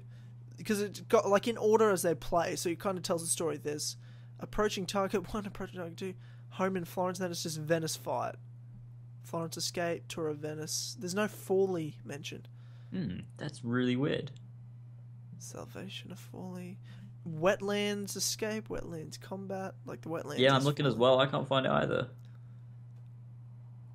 That's fucking weird. Was did they not put that on the soundtrack? I feel like there's, there's the soundtrack's big. Like, there's a two-parter to the soundtrack, but I can't see it anymore. It's not there. Hmm. Like, do you remember? Can you kind of hum it for me just so I can remember? No. See, now I think about it, all I can think about is Venice Rooftops. It's like, oh no, because now I'm thinking about that Brotherhood one as well. I actually don't remember what it sounds like. It's like it's it's the one from the ending of Embers when he's reading out like the the I was a young man blah blah blah letter that he left for Sophia. Yeah. Oh, how does it start? I don't remember. It's like the oh fuck, I don't remember. I actually don't fucking it's remember. It's tough. It's oh. tough. The Brotherhood one had a lot of new ones, surprisingly, that I think about. Ooh. It. I know when it plays as well. It's in the Bonfire of the Vanities D L C when Ezio gives that speech when he goes up onto like the the like platform and there's the whole crowd waiting for Savonarola to get burned. Exactly the song you're talking about now. Yeah, I finally he, figured it out. And it's just the piano. It's really slow piano. Yeah, it's like dun dun. Like it kind of like builds really slow because it's kind yeah. of quiet. And then like, it goes into this like big like. orchestral bit towards the center of it. I totally know the one you're talking about. And he has that speech of the whole um, Bonfire of the Vanities after he kills. Yeah, um, twenty-two years ago, and oh, that is a, that's an amazing scene. I fucking a... love that. But for some reason, I don't know if you've noticed that D L C's broken. Well, I mean, it's for me anyways. Whenever I play it, there's no music in the background. Yeah, I, no, I'm the, the same. Scene. I am the same. It's totally weird, and I don't know why. Those both the D L Cs for A C two have these points where it cuts out music and cuts out voices, and you just have like the subtitles and the person like talking, but there's no there's no sound coming out of their mouth. Yeah, it's so annoying. I'm trying to find it because I feel like this. Like I'm listening, and the ambient music of Assassin's Creed two is unbelievable. Like That's there's so some amazing stuff on there, it really is, but no, I can't um I can't find the uh the Forli one, but I'll find it eventually. I'm sure people will look it up and find it. Like if you haven't sat around and just listened to those soundtracks, like there's some unbelievable um pieces of music on there. Mm. That was a Why long answering of a question on that's on iTunes. I love that. It says that Assassin's Creed two's soundtrack was released January first two thousand seven because that's iTunes right. is dumb as fuck. Released two thousand seven, copyright two thousand nine, Ubisoft Music. Oh, fuck. classic. Classic. But yeah. On to the next question. Okay, uh, what else we got? um, Two questions we... we've answered, and that's like twenty minutes. Those are solid questions. Uh, uh, Ace ninety-nine said, question for the podcast, not really Assassin's Creed related, but could you guys discuss what you would like to see in Watch Dogs two, slash what it would be about, and what gameplay features and things you would like to see, and what you don't want to see as well? You can, as as you are the hater of Watch Dogs, James, I'll let you discuss how you'd like it to improve in your eyes. Okay, I actually have an idea for this, and I spoke about it before, and I think it'd be cool. Is Watch Dogs for me, right? I think we need a different city because I Chicago was a cool setting, but I I feel like we need something really different. I feel like it'd be really cool if we could have some kind of different location for Watch Dogs two. Not entirely sure where. See, I always thought London would be cool, but then we just had Syndicate, and it's like, do I really want London again? I don't know. Yeah. Um, it could be cool, but I don't know. Um, San Francisco, that could be interesting. Uh, where else? In our back Australia. For sure. Um, yeah, I don't know. Some other kind of city. I think what I really think would be cool is, I mean, you could always carry on the story of Aiden Pierce. Um, but I thought it'd be interesting for Watch Dogs to have a female protagonist. I feel like it would fit the game. I don't know why. I just feel like for some reason in Watch Dogs, the gameplay style and all that stuff, it'd be really interesting to see a female protagonist. Plus Ubisoft don't tend to do a lot of that. Um, so I don't know. It could be cool. Also, um, gameplay, I think, I think there needs to be more customization. Um, the driving needs to be slightly improved. I mean, it didn't bother me too much, but I know everyone, most people, not everyone, most people hated the driving. They thought it was like broken and awful and didn't work properly. I mean, I didn't mind it too much, but I think you kind of learn that, it. You kind of like know, once you figure yeah, it out, it's yeah. easy. It's so natural. Yeah. But yeah, I agree with you. It took it's like a learning curve. Yeah, and then I think in terms of hacking, I think the missions shouldn't be structured around hacking. I feel like it should be because a lot of the missions in Watch Dogs to me felt like, oh, to do this you have to. I feel like you should, you don't, you shouldn't have to use the hacking at certain points. I felt like they should leave it up to you, but give you loads of options with it because everything felt really in the first Watch Dogs really narrow. Like there wasn't as much as they made out that you could do. It was kind of like you can do certain things and that kind of thing. So like you had like the drain pipes, the spikes, traffic lights, um, the little blockade things. You could hack cars to get them open. There was cameras, um there was like random like like um boxes and stuff that could explode, or like you could make smoke come out and stuff like that. But I that was about it. Like there wasn't a whole lot of stuff. And then there was stuff like bridges that you could do, and then little things like the signs. I think there needs to be I think hmm, more unique stuff, so like that maybe is just used for missions. So, like, you've got a certain thing that you use one time in a mission, and then that's, like, that's that kind of thing. But also, in the open world, I think, because it all felt kind of rigid with the, the the amount of stuff that you could hack. I feel like there needs to be more stuff. It needs to be widened and made more fluid kind of thing with the game, so it doesn't feel, I don't know, it feels like everything is disconnected kind of thing. And then, um, yeah, I mean, other than that, just do whatever you want with the story. And then side activities... The side activities in Watch Dogs were really cool, but I think maybe make them more... Because it was a lot of collect a bunch of different stuff, then you can do one cool mission. So, yeah, I don't really know exactly how to improve. I just mean don't do that, I guess. Don't. There you don't go. Don't do that. Yeah, just don't do that. Fair, fair enough. There's some definitely some good points there. Um, so what do you think? What do I think? Well, I'm a lover of Watch Dogs, as many people yeah. know. Um, great game, I thought. Um, great building block. I was like, what a great concept. You could do go uh, improve it a lot. Certainly a lot to improve, and it could become. It could be the next Watch Dogs could, could be like could be like Assassin's Creed two.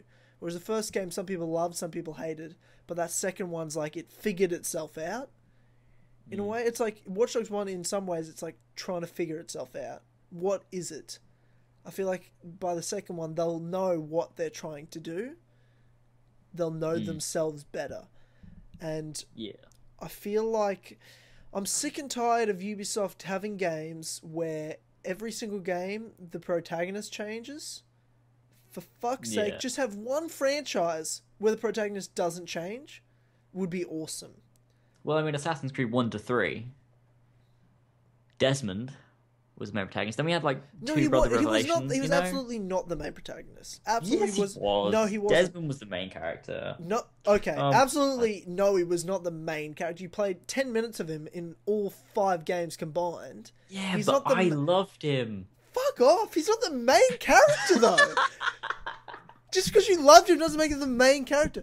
No one bought Assassin's Creed going, I just want to play Desmond's ten minutes. Fuck the, fuck the rest of it. I don't care about any of the other stuff. I'm just buying the... Is that why Desmond's on the cover of all those games? Oh, wait, he's not on the cover of any of the games. Shut the fuck up. What are you talking about?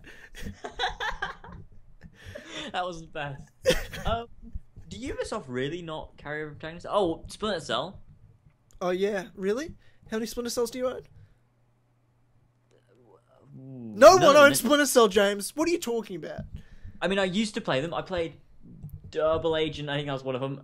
Um, Conviction. And there was another one. Was there another one?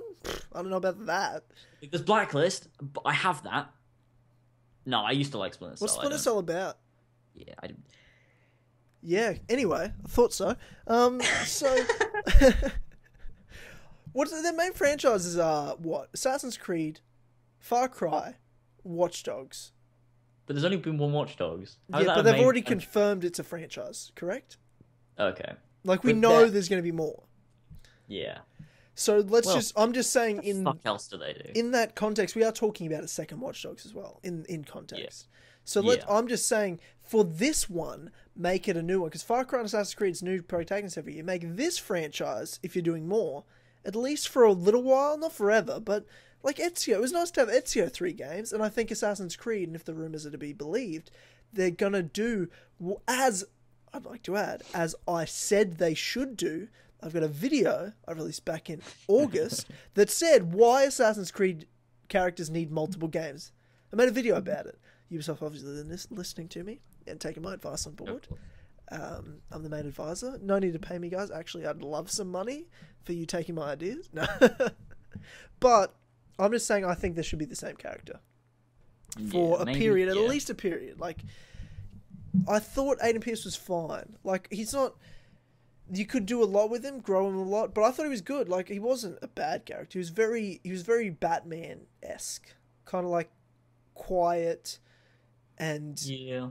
a bit angry, and there's some depth, you know, there's some depth to him. You just want to, you kind of want to, what, there's this layer where he's kind of protecting himself, and you only got glimpses into it. I want to really understand him. I want to know more about this guy. I want to know him. I want to be inside him. Oh, that came out wrong. Sure, relax. I think Aiden Pierce, I mean, how many times have you played Watch Dogs? Like through? Twice? I've only played it through once, and that was like when it came out, I guess. And plus, I let's played it. Maybe I'll play it again. I think, I mean, from what I, when I played it, from what I can remember, he seemed really fucking boring, like just really unemotional and boring. I need to play it again. I haven't played it since twenty fourteen, like, like as in the full he, campaign. Like, to me, feels a lot like Connor. Like, Connor is like, oh god, I need to protect my village. Gonna kill these Templars from my villages, and then he's like, oh god, my niece. Gonna kill these people for my niece, and it's like, okay. It's like every game ever's that, like the one goal, except Is the yeah is the character the same boring though all the way through? Yeah, I don't know. I need to play it. Like, it has been a while, I will admit, since I played Watch Dogs. Yeah, I'm gonna play it again at some point. I need to. There was a few interesting side characters. The world they built was interesting. Like, I I agree with you when you say there needs to be something different. Like, I can't just be a generic city. I like that it was Chicago. I like that at least if they're introducing this world, like, and this style of game that is Watch Dogs, and you need to look at the world as a weapon. You need to look at the world as something interactive. You needed to have a generic normal city, and I like that it was Chicago and not like L A or New York, like the common ones. I like that it was Chicago, and yeah. I, fucking, and I fucking love Chicago too, so there was that. But I agree that now it needs to be something different. Like, I thought London too, but I don't want London again because of Syndicate. Paris. Really? Did you say that? Paris after you? Okay, cool. If you, if, if you want. I, um, I, I don't know either, eh? Like, something I mean, different. I kind of like Paris. I think modern-day Paris would be cool. Did you ever play The Saboteur? N no. No, what's that? That was a game set... It was an open-world game set in World War Two, set in Paris. And okay. you, like, played as, like, a resistance member. And you'd, like, fight against, like, the Nazis. And you'd take over certain areas. It was actually really, really good. It came out in two thousand nine. Okay. But it was amazing. They were, I think they were going to make a second one, but then the company went bankrupt and they never continued the franchise. Oh, but it it was a it was a really cool game. It's one of the like the best games I've ever played, actually, especially when it Whoa, came out in two thousand nine. Jesus, I've never it was heard you really talk about good. This. Like, just thinking about it now, it was amazing. Yeah. I should definitely like do a live stream of that. That was it was a really really fun game. Like, it was it was like you could climb any building, like, as well in uh, Paris. You could like go up to like a building, you'd grab hold of like it kind of had. You know what it was? It was like... Because it had like a controlled descent kind of thing. It was like Assassin's Creed Unity and Syndicate's climbing mechanics, but if they were made in two thousand nine. So they kind of worked a little bit different, but okay. it felt it feels quite similar.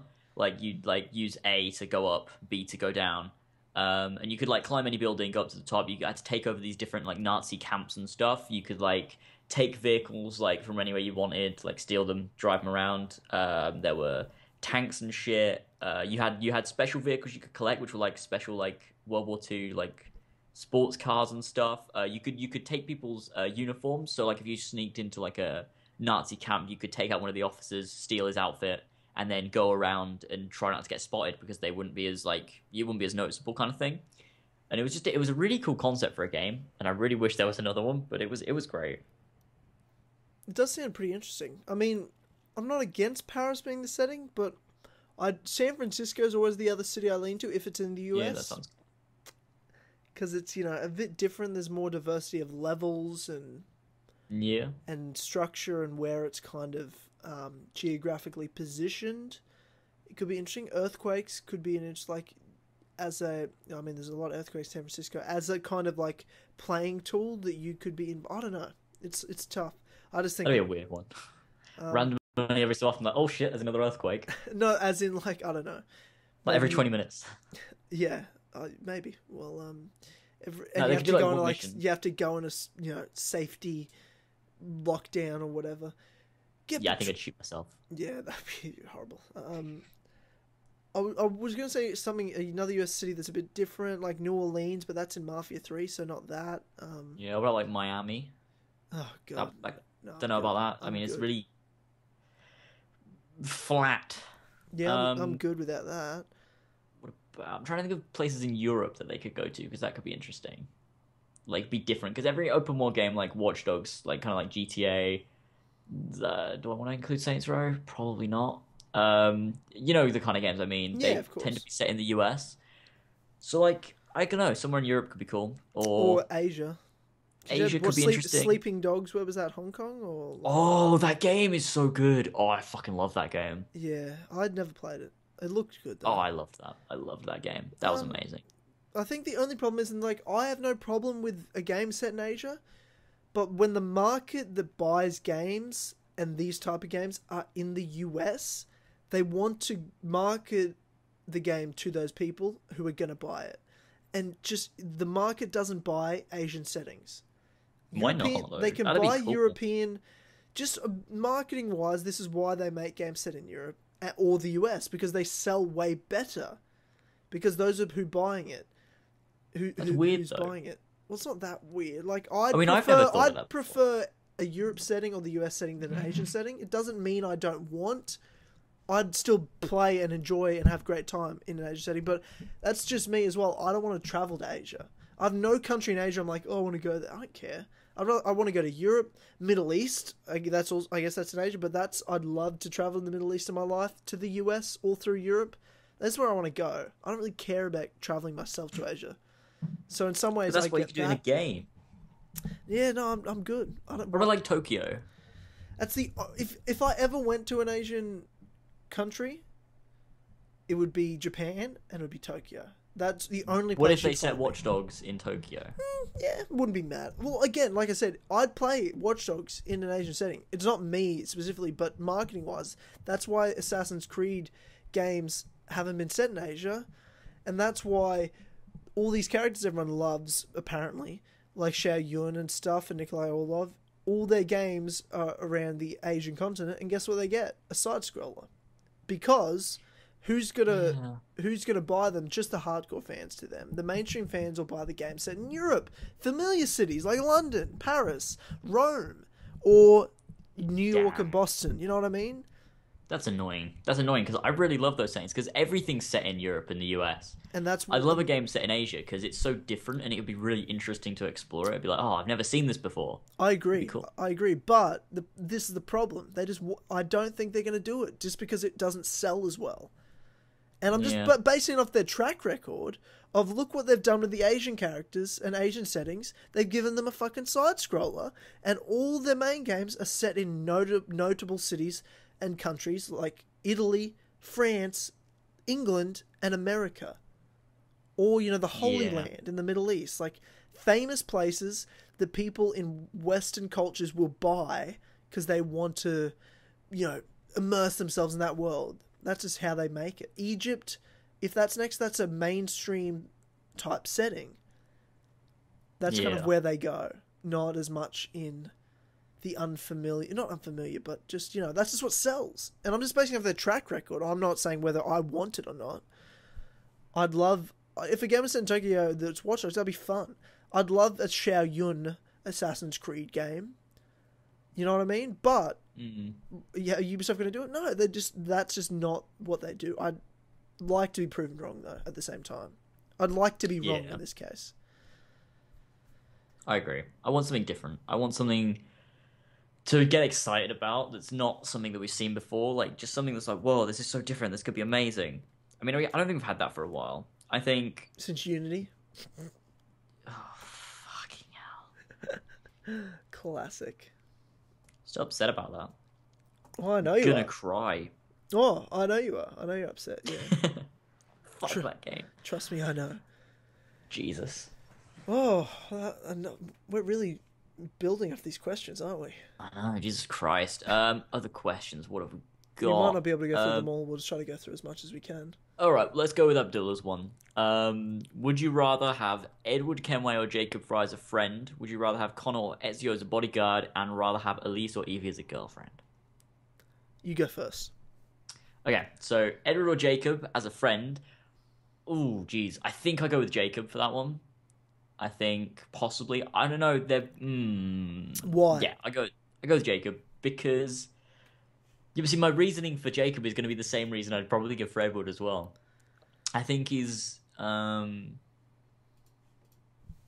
full of banter. Yeah. And just seems, you know, laid back.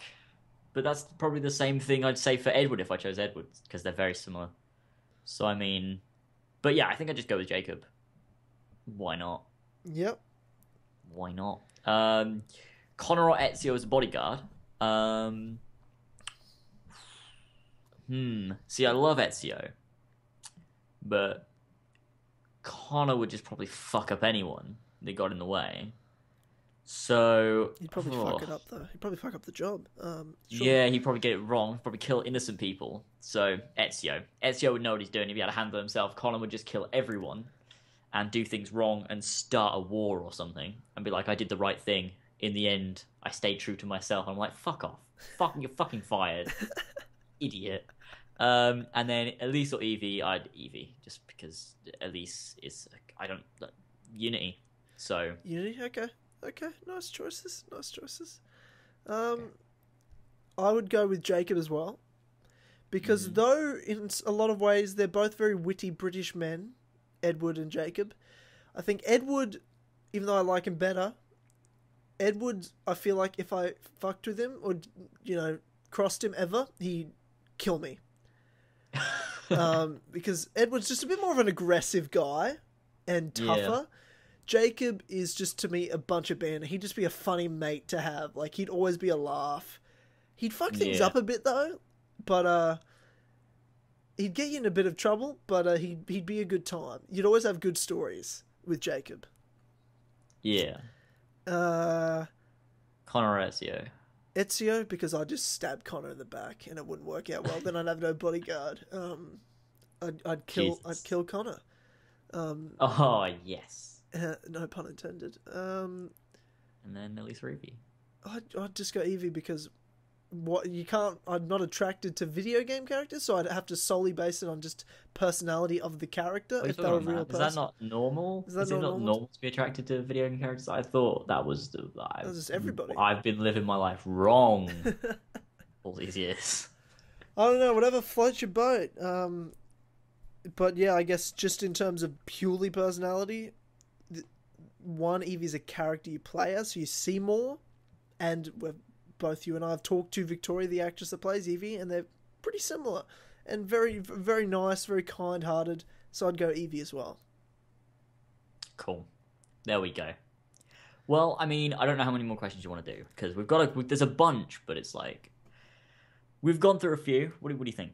Um, try to try... the... I guess I have to go through. Um, I guess that's kind of... Yeah, well, I guess we can kind of end it there because we've spent a lot of time on these questions. We have.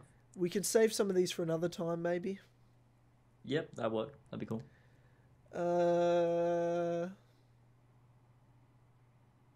yeah, okay. So I think we'll leave it there for questions. Thanks, everyone that submitted them.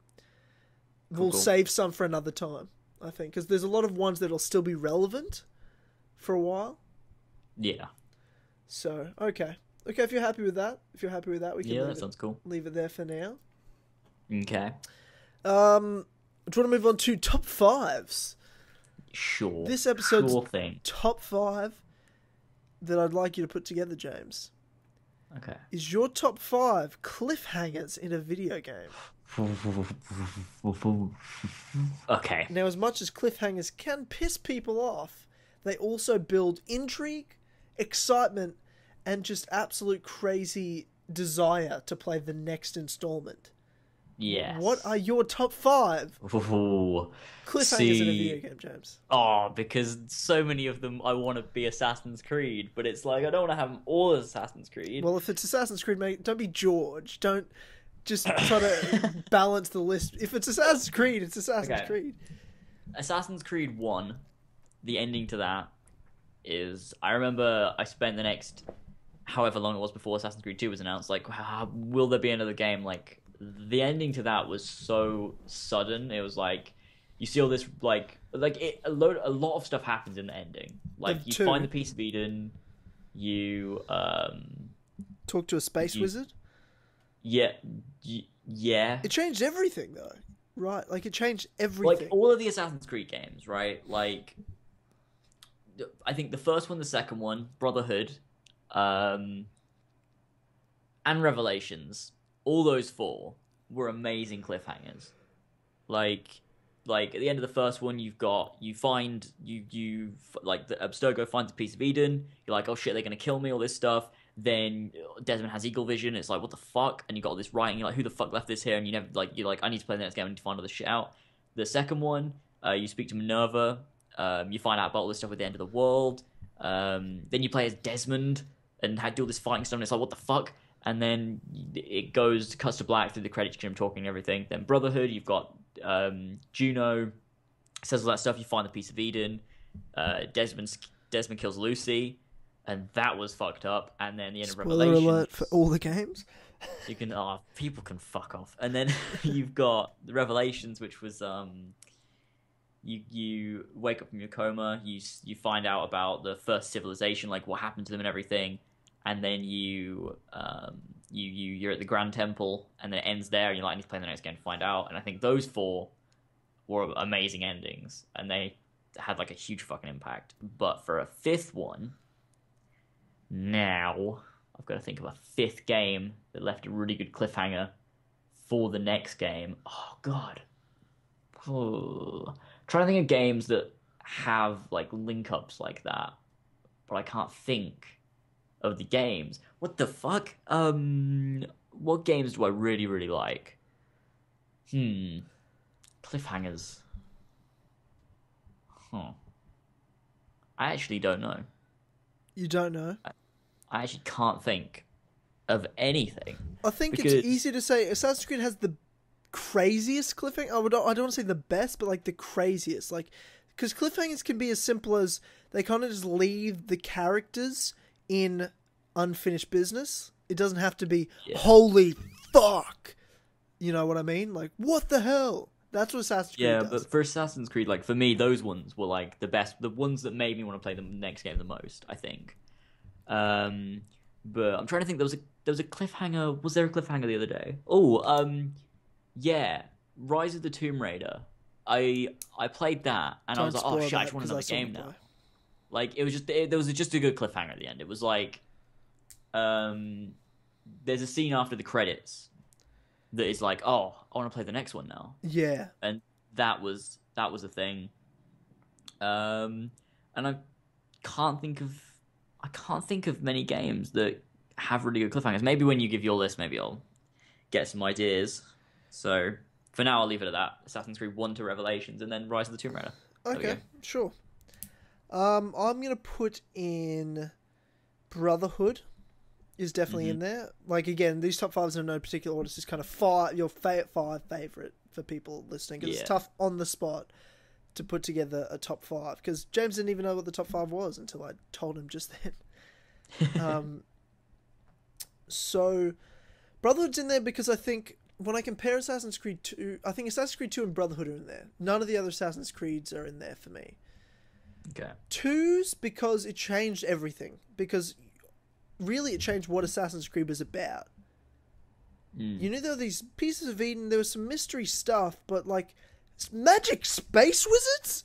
What is this crazy sh... What the fuck? Like, I was, the, for a year, like, what the fuck is this game about?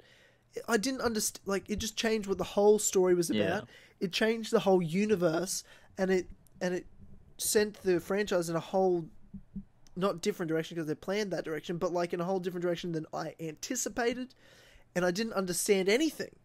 So I wanted to know mm. everything about this world and about what she was talking about, Minerva was talking about to Desmond and Ezio. Brotherhoods was crazy because I just you were like it was just the jaw wide open what the fuck just happened ending of Lucy. Mm. You stab Lucy, you don't you still you don't or you had all these questions from two. It doesn't explain any, it just adds more to it and leaves you fucking jaw dropped. Yeah, and Revelations explained so much and didn't leave that much of a cliffhanger. Like, it was a cliff... I'd count it as a cliffhanger, but just compared to two and Brotherhood, wow, those two was... Those are some... That's what I call a cliffhanger, you know what I mean? Yeah. Um, now to think of other games, I think I would count, in some ways, Assassin's Creed... No, it's not Assassin's Creed, um... I think Kingdom Hearts two okay. had a had a cliffhanger, and I think the reason it's on the list is because it has now been ten years and I haven't got fucking Kingdom Hearts three yet. It came out in two thousand six. It's now two thousand sixteen Jesus. And I still don't know what the fuck happened. Oh. Because it just Well, I mean, see, that's good for me, because I'm going to play them all, and then Kingdom Hearts three will be, like, here, and I'll be like, now I get to play I it straight hate, away. I don't... You, you don't understand the struggle. Ten years, man. It's longer Jesus. than Half-Life three. People have been waiting for that. That's a long time. It's been a decade, and it's still not coming out this year. It's... Did you say, isn't there a game that two point oh is... Yeah, Dream but... Drop Distance is in between. So does that not answer the questions from the end of two? Well, when I say, like, the what Kingdom Hearts two does is it it's not a huge cliffhanger of, oh my god. It's more, it sets up the fact that this story isn't over and there's still much more to do. Mm-hmm. For these characters and for the worlds, the or the worlds in Kingdom Hearts' case, that, they, that they're yeah. a part of. However, though there is a story in between them with the characters, it's it that is kind of just continuing to build to, and explains what it's building towards, but it doesn't mm-hmm. actually have what it's building towards. So it's more, it's not, it's not the fact that I'm like, oh my god, I want to know what happens next. It's the fact that I want to find out what happens next, and I've been waiting for so long. It's almost yeah. like the waiting has built it, it as the huge so it's cliffhanger. Like, it's like they've set something up, and you're waiting for what they've set up. Yes, and I'm waiting uh, forever. I'd, I'd say forever. I'm waiting forever. I'm. I'm. I'm. A... Next year it comes out, doesn't it? Who knows? Let's Is just l- let me put it. Let me put it to you in perspective. I by the time it comes out, I will be maybe twenty-two years old. twenty seventeen, I'd say the end of twenty seventeen. I'll be twenty-two. It came out on my eleventh birthday. Fuck, that's crazy. Jesus Christ. Kingdom Hearts two, I remember, I got it on my eleventh birthday is when it came out. In Australia, at least. It came out on my eleventh birthday. Um, so I will be twenty-two, and it came out... I've waited half my life for a Jesus. sequel to, to Kingdom Hearts two. That's the perspective. Half my life has been waiting for this game. Jesus. That's the perspective like, do, I'll put it to. Do you find it strange? Because, I mean, the game is made for kids, essentially. Like, I mean... I don't know what you're talking about. When it first came out, anyways. Sure. I don't... I don't, like, when they made it, do you think they intended it to get a following from people that weren't kids? Or do you think they solely were like, okay, this game's for kids? Well, I think or, it's like... very adult. I really think it's very adult. Yeah, I, I think, don't think I, think... I think kids can play it, but I think it's such an adult game. Even though it's all these Disney worlds, the real heart of the story is such an adult story. Yeah, yeah, I agree, because, I mean, if it was just a kid's game, I don't think I'd have any interest in it, but I fucking love it. It's a coming-of-age... Like, the so first one's good. a coming-of-age story, and the rest of them are very just the adult story. Yeah, I, I can't wait to have played them all. And just be able to look back and be like, fuck, that was great. Like, I'm, I just want to be able to play through them all. But then I want to also stream it. And it's really frustrating because I just want to fucking continue with it. Because I know I'm nearing the end of the first one. Like, I know I'm getting there. I'm on my way. Like, uh, yeah, just... it's... Um, I'm jealous of you because I want to... It's like I always... Sometimes I think I wish I could forget about Assassin's Creed completely. Yeah, so I could same. replay it again and experience it that first time. Yeah, that's that's exactly what I want with Assassin's Creed. I've said that so many times. It's just if I could play Assassin's Creed two, two again without any knowledge of it oh and just have God. that introduction to Ezio and oh be like, oh God. wow, this character's so cool. And like have all the, the story unfold and like the cliffhanger. I just wish I could experience that again, but it's just never going to happen. It's yeah, so I know. Sad. But I'm jealous, and I'm jealous of you because you get to do that with one of my favorite franchises ever, Kingdom Hearts. Yeah. Uh, And yeah, I guess it is. It is a cliffhanger.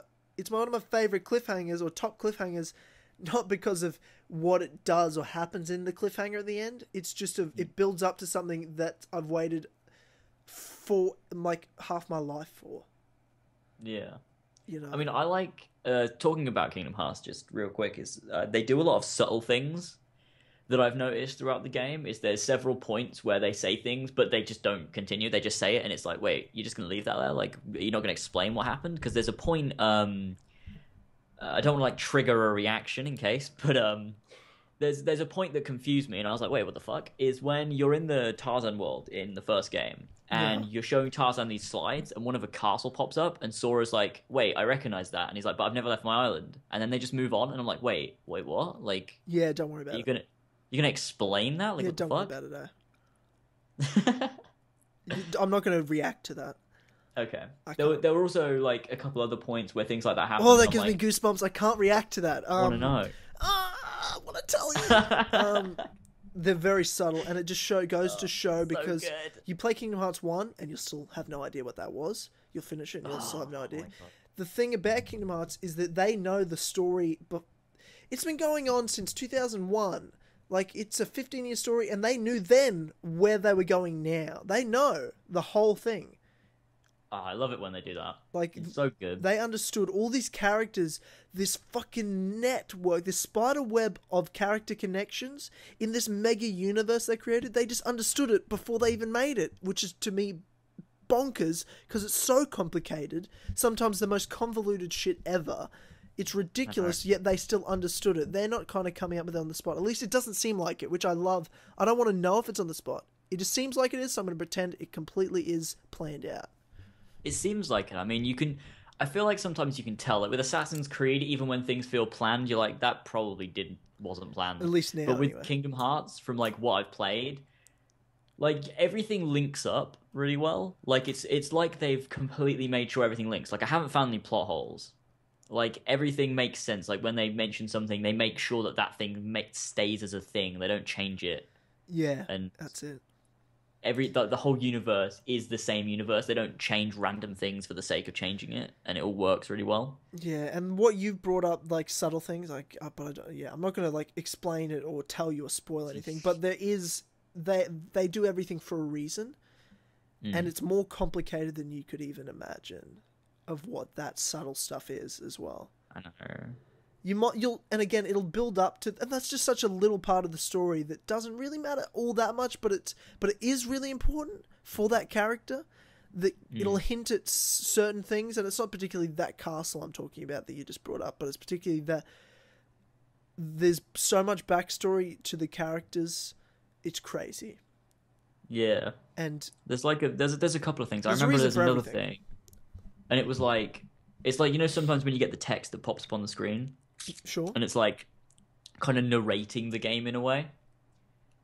Like there was, there was, there was one of those and I can't remember what it was, but it said something.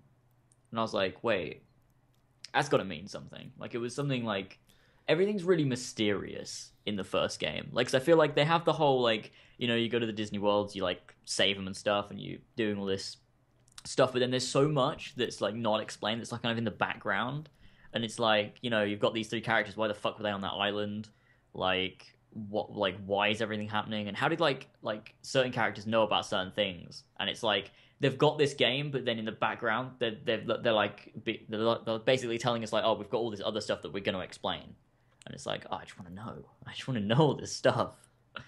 Yeah, it'll it'll it'll happen.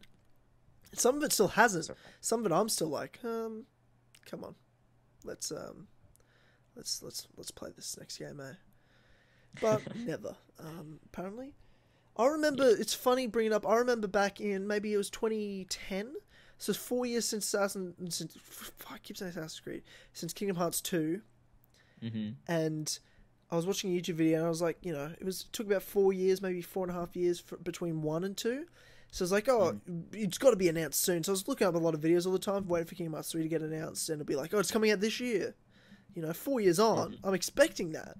And someone made a joke of, you know, when Kingdom Hearts three comes out in twenty sixteen, I'm like, it's twenty sixteen, and I laughed because I'm like, what a good joke. That's a joke. They're exaggerating when it's coming. It's twenty sixteen, and guess what? It's not coming out this year. It's still not even coming out this year, and it's twenty sixteen.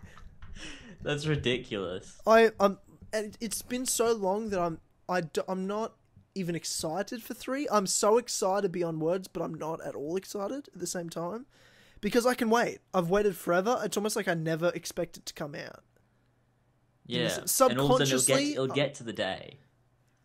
And it'll be amazing. I'll be, on my exterior, I'm very excited for Kingdom Hearts three. But on my subconscious, I'm not at all excited because it's been so long. I just never really expect it to happen. It, like, sometimes mm. the anticipation's bigger than the thing, that I don't ever imagine there being a world I live in where I'm post Kingdom Hearts three, because I've spent so much of my life, half my life, being pre Kingdom Hearts three.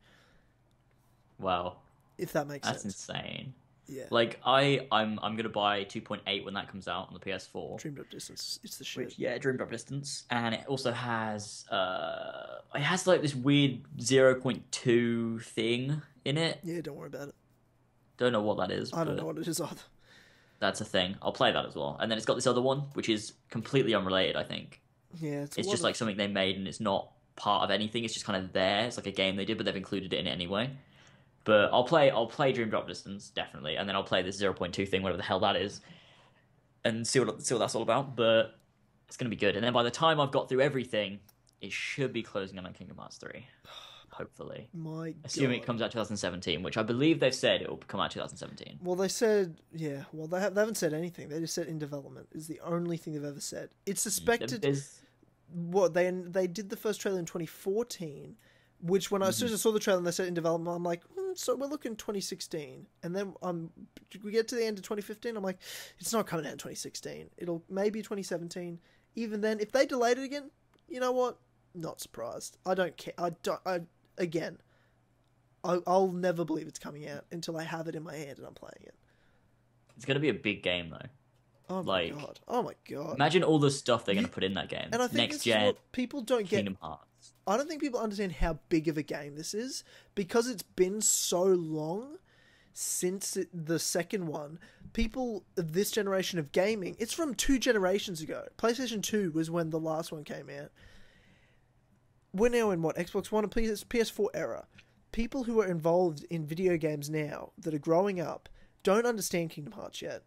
And they don't understand. They're like Kingdom Hearts. That's just that game that some people like. It's like it's like if a uh, what could I compare something to? Like if um, I guess Tomb Raider came out. Like it's a it's a triple A game, but only a minority of people play it. It's not the mainstream game. It's not like playing Halo or Call of Duty. No, it's it's like playing Skyrim. It is the biggest shit of the year. Mm. When it comes out, it'll be the biggest shit because it has yeah, such definitely. a following. But the, all the followers of the games are quiet. Because, and they're all like in, we've all been in hibernation and never talked about Kingdom Hearts. But now that Kingdom Hearts is back, people are talking about it again. And when it, we finally get a release date, all of a sudden, everyone you talk to is like, oh, I love Kingdom Hearts. You're like, wait, I didn't know you knew Kingdom Hearts. Yeah, I've just not talked about it because what's the point in talking about it? Mm, kind yeah. of thing, you know? I never I'm talked really, about Kingdom Hearts until... really happy that you made me play it, though. I did. I told, because... I, I again, I pushed you. I'm a pusher. Yeah, I wouldn't have, because it's it's something so random. Like, I knew it existed, but I never played it, because I looked at it and I'm like, wow, you play as some guy and you go to different Disney worlds, and uh, yeah, so I don't stupid. really want to play that. It, no, it sounds so dumb, and that's the same way George looked at it. And then I was like, George, play it. And he was like, I don't want to play it. And I was like, George, play it. And he couldn't, like, he couldn't get away from me, because normally he could go upstairs and just ignore me, but he couldn't leave that room. So I plugged in my PlayStation, and I gave him the controller, and I was like, fucking play the game. And then he played it and didn't stop for ten hours. It's so, and he, that's a that's a fifteen year old game he's playing. It's so old and it's still that good to a new player, let alone someone that's played it before. He got way more involved in it than I did, because when I was streaming, I didn't do half the stuff that he did. Like, he went into like the ship creation thing, like the gummy ship where you can like oh, yeah. customize it and shit. He did like some stuff with that. He did um he because I ha I I never went to any of the shops in the game. So, like, he gave Donald and Goofy, like, different weapons and shit, and I've, I've never done that.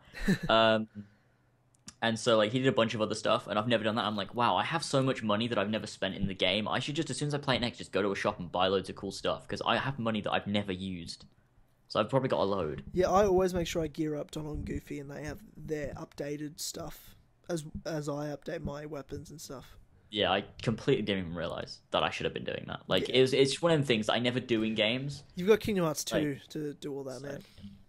But I'll, I'll... Next time I play Kingdom Hearts, I will... Well, I mean, actually, at the point that I'm at, is there any way of getting back to, like, Traverse Town? Or not? Once you leave Hollow Bastion, yeah, there is. Okay, because Have I'm you left still, Hollow Bastion yet? Still there at the minute. You're in, you're, I think no, because you I killed, you've left because Kairi. You've got Kairi back, right? Jesus, I hope. I yes. Jesus yes. Christ, I'm like that's a huge spoiler. I could have just bomb dropped that no, no, bomb yeah. on you. No, no, I do because I yeah, I'm like you Dark beat Riku. Riku. Yeah, okay. yeah, and then Kairi's back. We ran out. I must have left. Yeah, I must have. Okay, surely. So once you're yeah, should be at Tra Traverse Town. And then after that, you're at the end of the what's called the end of the world, And that's I saw that on fun. the wiki, because I was looking up tutorials for George to get him through like one of the stages, because we got completely lost. Get that one. And fucking I saw out like here. No, the... thank you. I'm good. God, that's George's a tough world. Atlantica right now, and that that's that's the one I hated the most. Yeah, see, the end of the world's f crazy because it's literally just boss fight after boss fight after oh, boss fight yeah. after boss fight after boss fight after boss fights after boss fight after boss fight after boss, and that's an exaggeration. There's probably twelve or thirteen boss fights. Shit, and they're all hard as fuck. Like, what would you say is the hardest boss in the game? Because top, for me... Top three is Rikudar Keyblade, Chernobog, which is the end of the world, and Ansem's first and second form. Because you fight the final boss, Ansem, I think he has eight forms. Fuck me. Um, and his first two are the hardest. Once you get past his second one, you're kind of good. You're kind of good. If you die on, like, the fourth form, does that start you back at the beginning or the beginning of that form? I can't remember. It wouldn't surprise me if it was the whole thing. Me neither. I mean, I think so far the two two hardest would be Dark Riku and Ursula. Really? I don't remember Ursula being that. Oh, she, she wasn't.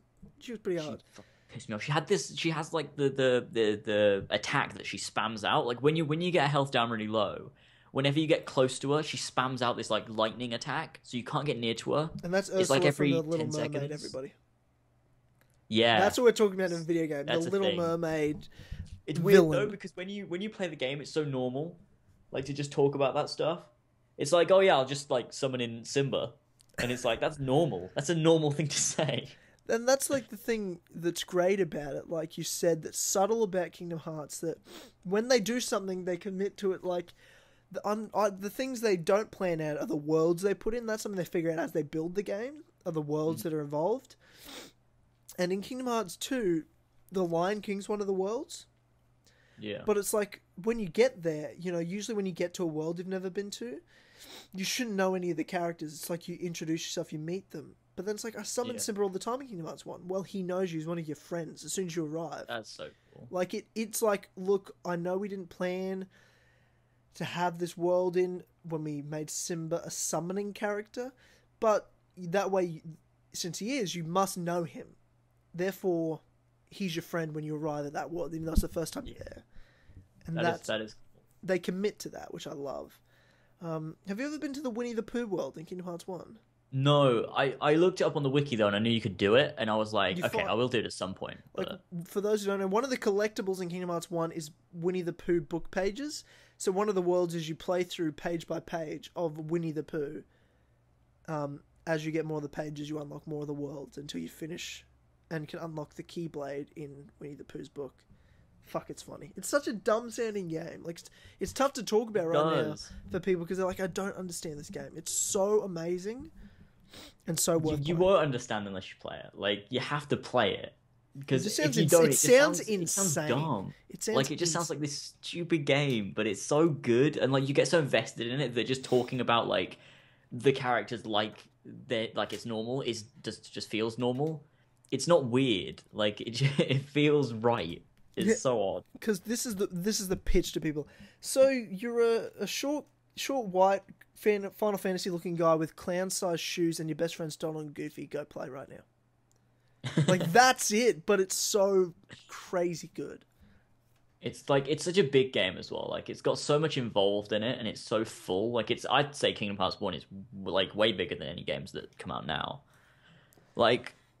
Yeah. A lot of games like that come out now don't feel as like I feel like that game feels so finished and done and, and perfect.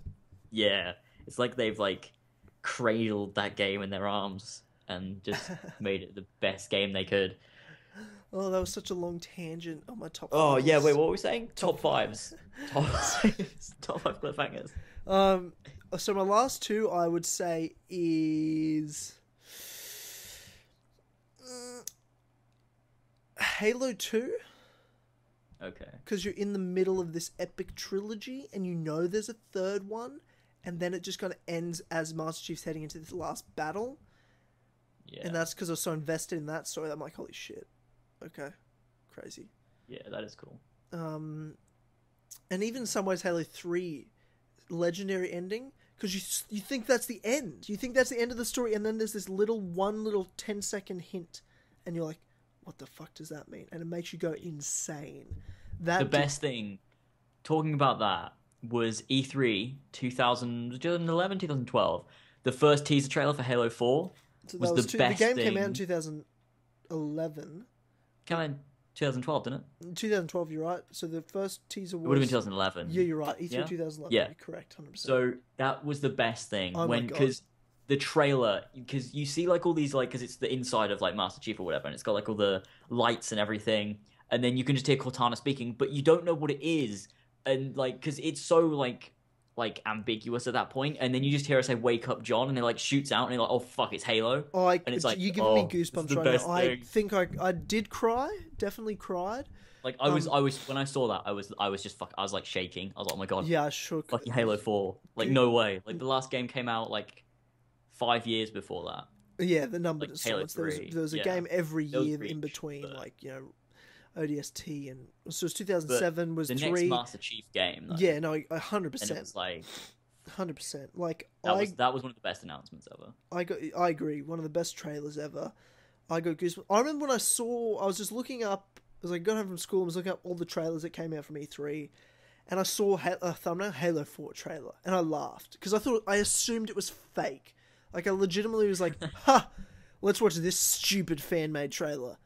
And as I'm watching and, and I see the kind of D N A or well, the brainwaves, and I'm like, fake, faking, faking good. Like that's that's me in two thousand eleven. Didn't believe it even when I'm reading the thumbnail. And then it happens, and I literally scream, and I'm jumping around the room like a little girl. And I run into, and I don't tell Harlan anything because he loves Halo just as much as I do. I don't tell him. I'm like, hey man, just watch this trailer. I'm just trying to be super chilled out.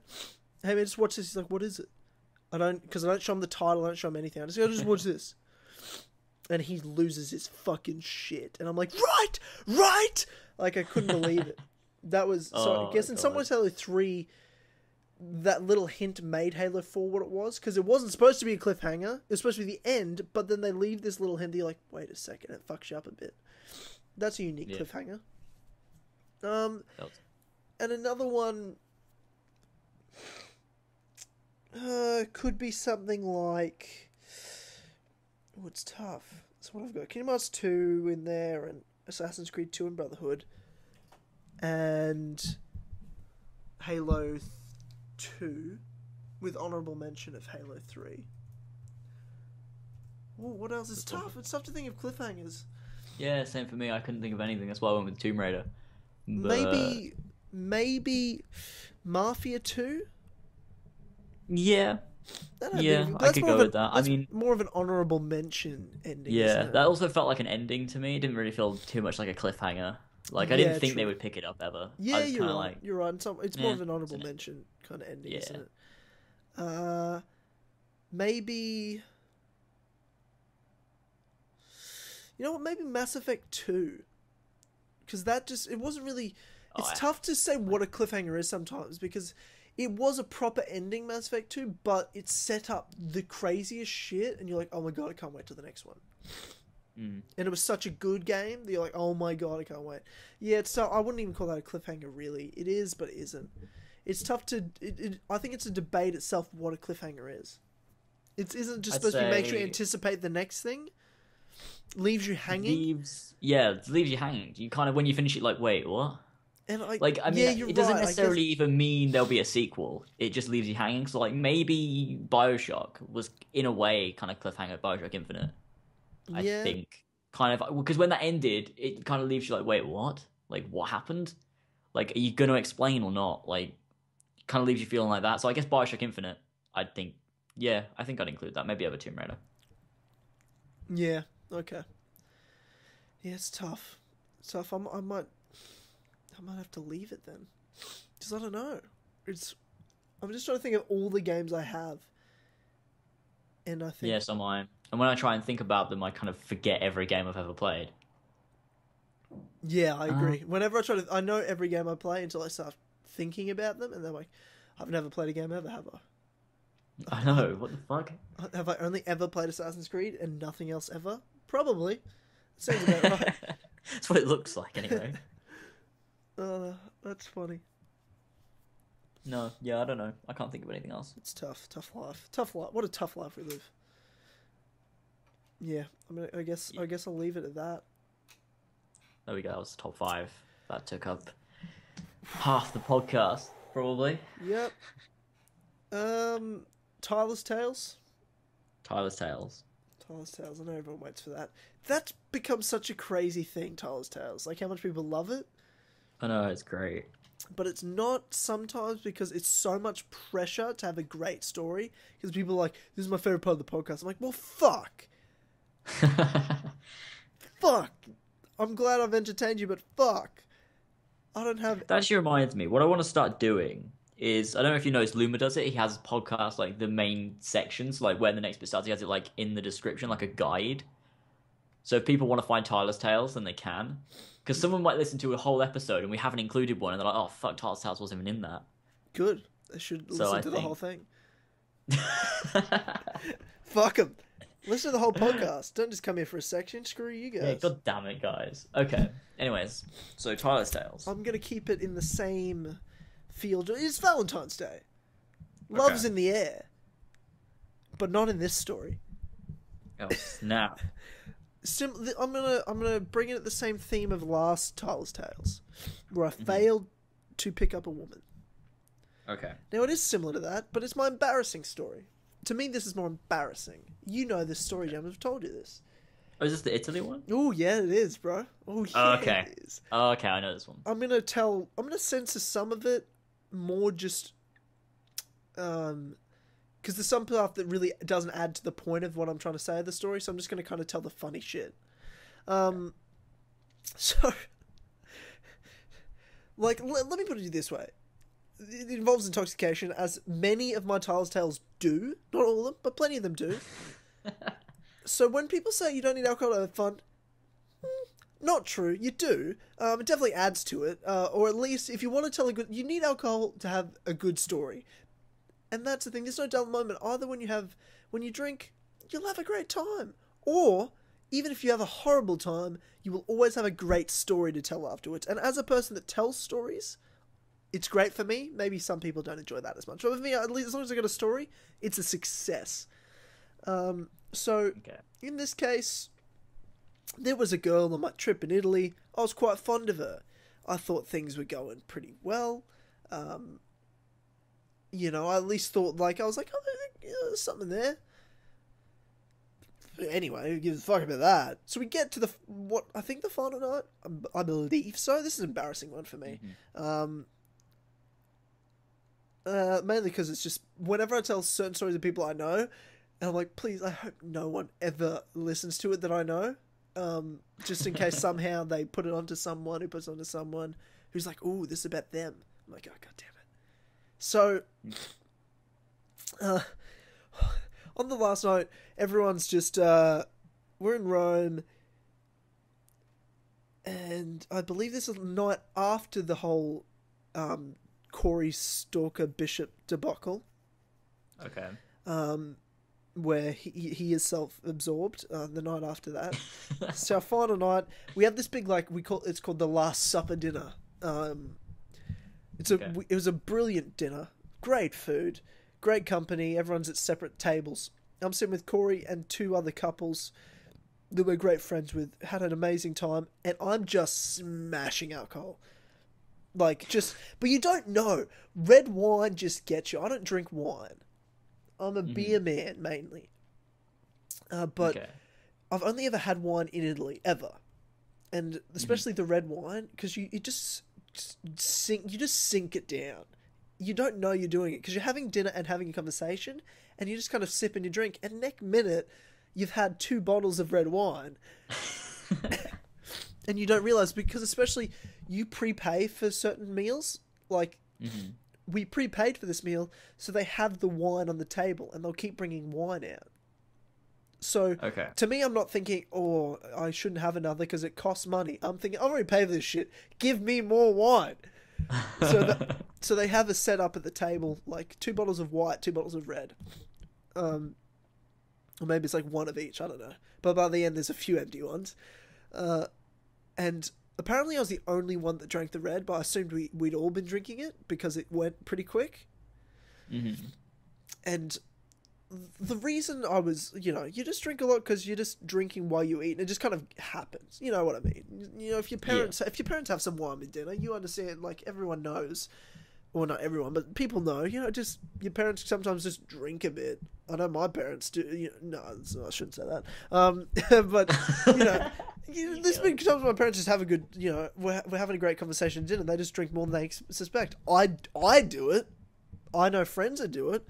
Uh, but in this case, I did have the intention, we're all going out after dinner, and I'm like, if I was to make a move on this girl, I need some liquid confidence, is the, is the phrase people use.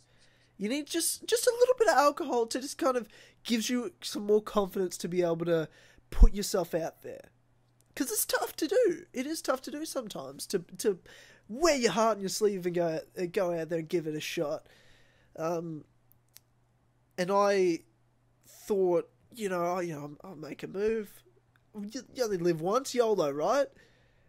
And uh, I just need some liquid confidence. I didn't plan on getting wasted, especially before we even went out to start drinking. And when you get to a certain point, you don't realize you're drunk and you deny you're drunk. So like people like, you're drunk. No, I'm not! When you're totally wasted. So that was me. Um, to the point where I forgot that I should be respecting these Italians by speaking Italian. Um, by, mm-hmm. you know, asking for more wine. Where I'm yelling, oi, mate, more red! That's what I said. I said that to a waiter. Oh, and I'm pointing to the red wine bottle. Oi, mate! Pointing. More red! And my friends are laughing at me. They're like, Tyler, you're an idiot. What are you doing? oh, uh, well. And then we all go out, and I'm like, oh, I probably should make a move or something. Um, but we paid, like, I think it was twenty euro entry, and we get an hour of all you can drink. Mm-hmm. My God, that's dangerous.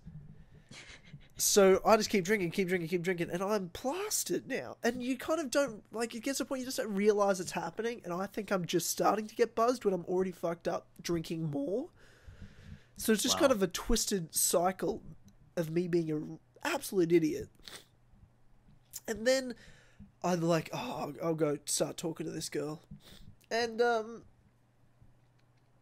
do you ever have those moments where you should know something about someone, or you should know something? I'll use an example, using you, James.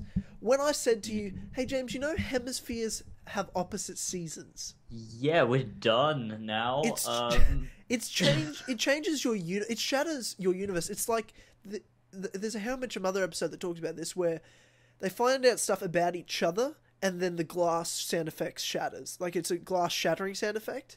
And it just means they realized it, and they realize it forever. They're like, oh my God, you are like that. Oh my God, I did know that, but I never noticed it. Yeah. So like, you chew really loud. Oh my God. When someone says that out loud, you're like, oh my God, you do chew loud. I remember every time you've ever chewed, it's the loudest thing ever. But you don't pick up on it being a thing until someone says something. They talk mm-hmm. a lot. They're really loud. They say this a lot. They say for sure relax a lot. Oh, um, to be honest. Yeah, to be honest, you don't realise they do it until someone points it out. So I had this moment. And let me put it to you this way. Okay, I'll just say, I'll say it first, and then I'll explain how bad it is. So, I go up to her and go, yeah, how's your night going? She's like, yeah, good, good, good. I'm like, so what are you drinking? She got a drink in her hand. Conversation starter, smooth Tyler. Am I right?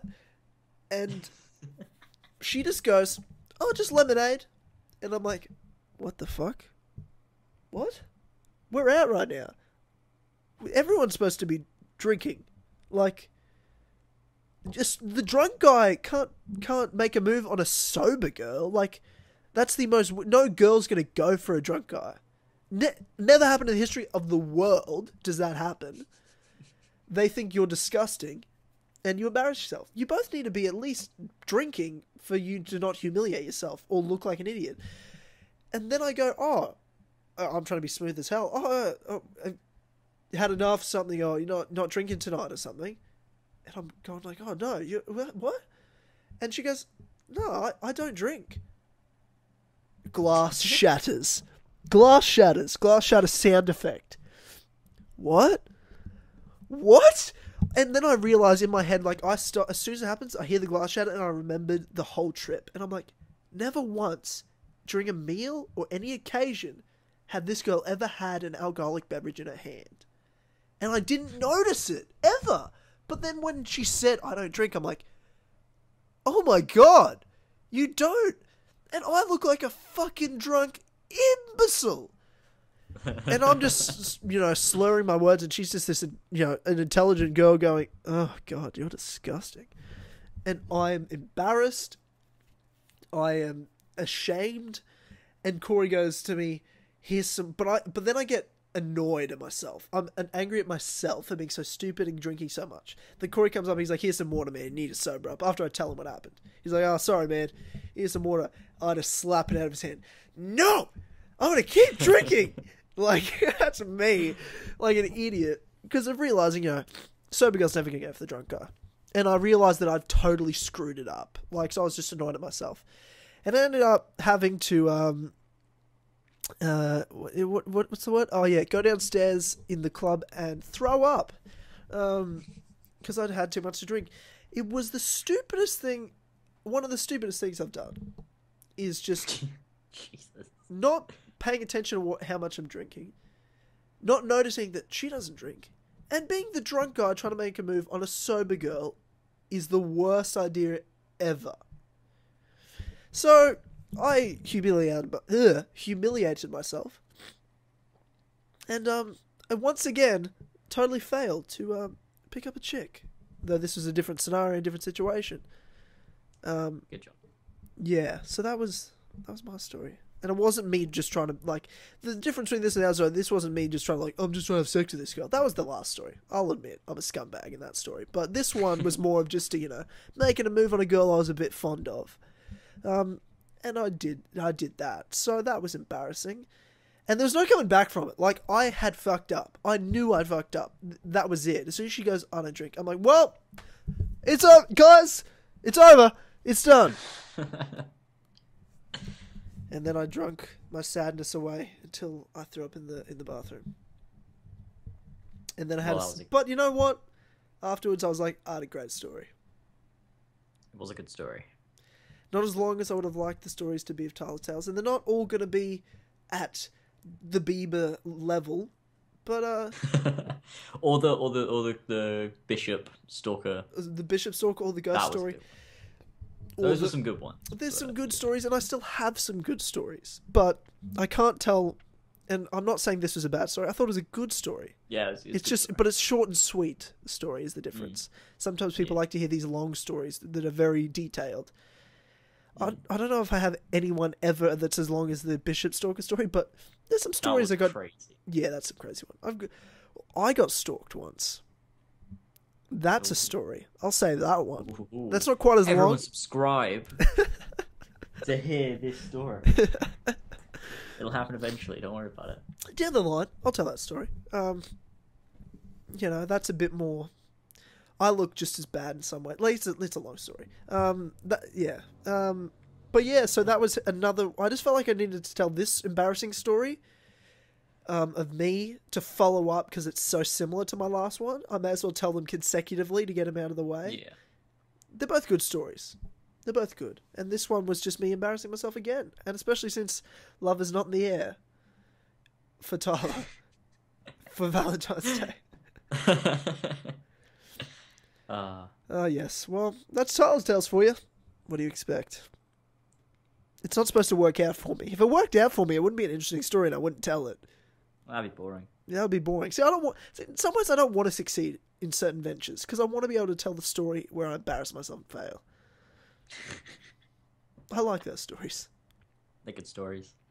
They're the best ones, I think. So that's Tyler's Tales. This episode. There we go. So, what would you have done in my your... situation? What would Listen, you have done? Oh, what would I have done? What, what would I have done? What did, like, for your perspective on that story, what... Oh, God. Yeah. How do you recover? It, what, was I right oh, in God. thinking there was no way to recover? I think so. Not necessarily. Ye years later, looking back on it, I think you could have maybe like uh, I, I, don't I was. Know. I don't think you understand the level of intoxicated I was. I was slurring. I could. I think. I think. Well, see, I can't really say what I would have done because I don't know. But I think, judging from the way I normally handle things like that, is I probably would have made fun of myself a lot and be like, okay, I'm a fucking idiot, but do it in front of everyone. So that way, I don't know, I guess try and own it. So tear yourself down in front of the girl. Tear yourself down in front of the girl. I don't know, I don't know, bro. I don't know. No, I, I see know. what you mean. I see what you're saying. Yeah, I but, don't know. Like, I didn't, yeah. I don't think I, in retrospect, like, I didn't totally humiliate myself overall, just that night mainly, but it was still not, it wasn't great. It just certainly wasn't a great experience for me, I must admit. Yeah. Um, but have you had those glass shattering moments where you're like, oh my God, what have I done? Uh, probably. I mean, they, they are as simple as you noticing, you say for sure relax all the time. It's as simple as those things. I'm like, I do say that a lot. I didn't realise. But now I realise, now you've said it, I can't unsee it. I know. It's those moments. Which are great. Yeah. Another Tars Tales. Another day. That's a motto. Kill Connor Club, another Tars Tales, another day. Or another day, another Tars Tales. The Tars Tales a day. Keeps your self-esteem away. What? Or, or it okay. should give you self-esteem, if anything. Yeah. Because you're like, oh, thank fuck not I'm not you. like Tyler. Jesus yeah. Christ. Exactly. I'm glad I'm not like Tyler. Thanks, dickhead. Fuck you, man. Uh, so, you got anything else on your list? Um... Or is that it? That's pretty much it for the list. That's pretty much just it, it for my setup of the of the podcast. We didn't do community theories, but man, that's that's a deep hole to go in right now. We can save some of those ones we've got for later videos, later podcasts. Definitely save those. Jumping into a theory now, I think would. Oh, I'm, it's one thirty in the morning for me. It's tough. I'm like, it's tough. No. Yeah, I've been at work all day. But it's one thirty in the morning. It'd be tough getting Jesus. into theories right now and thinking.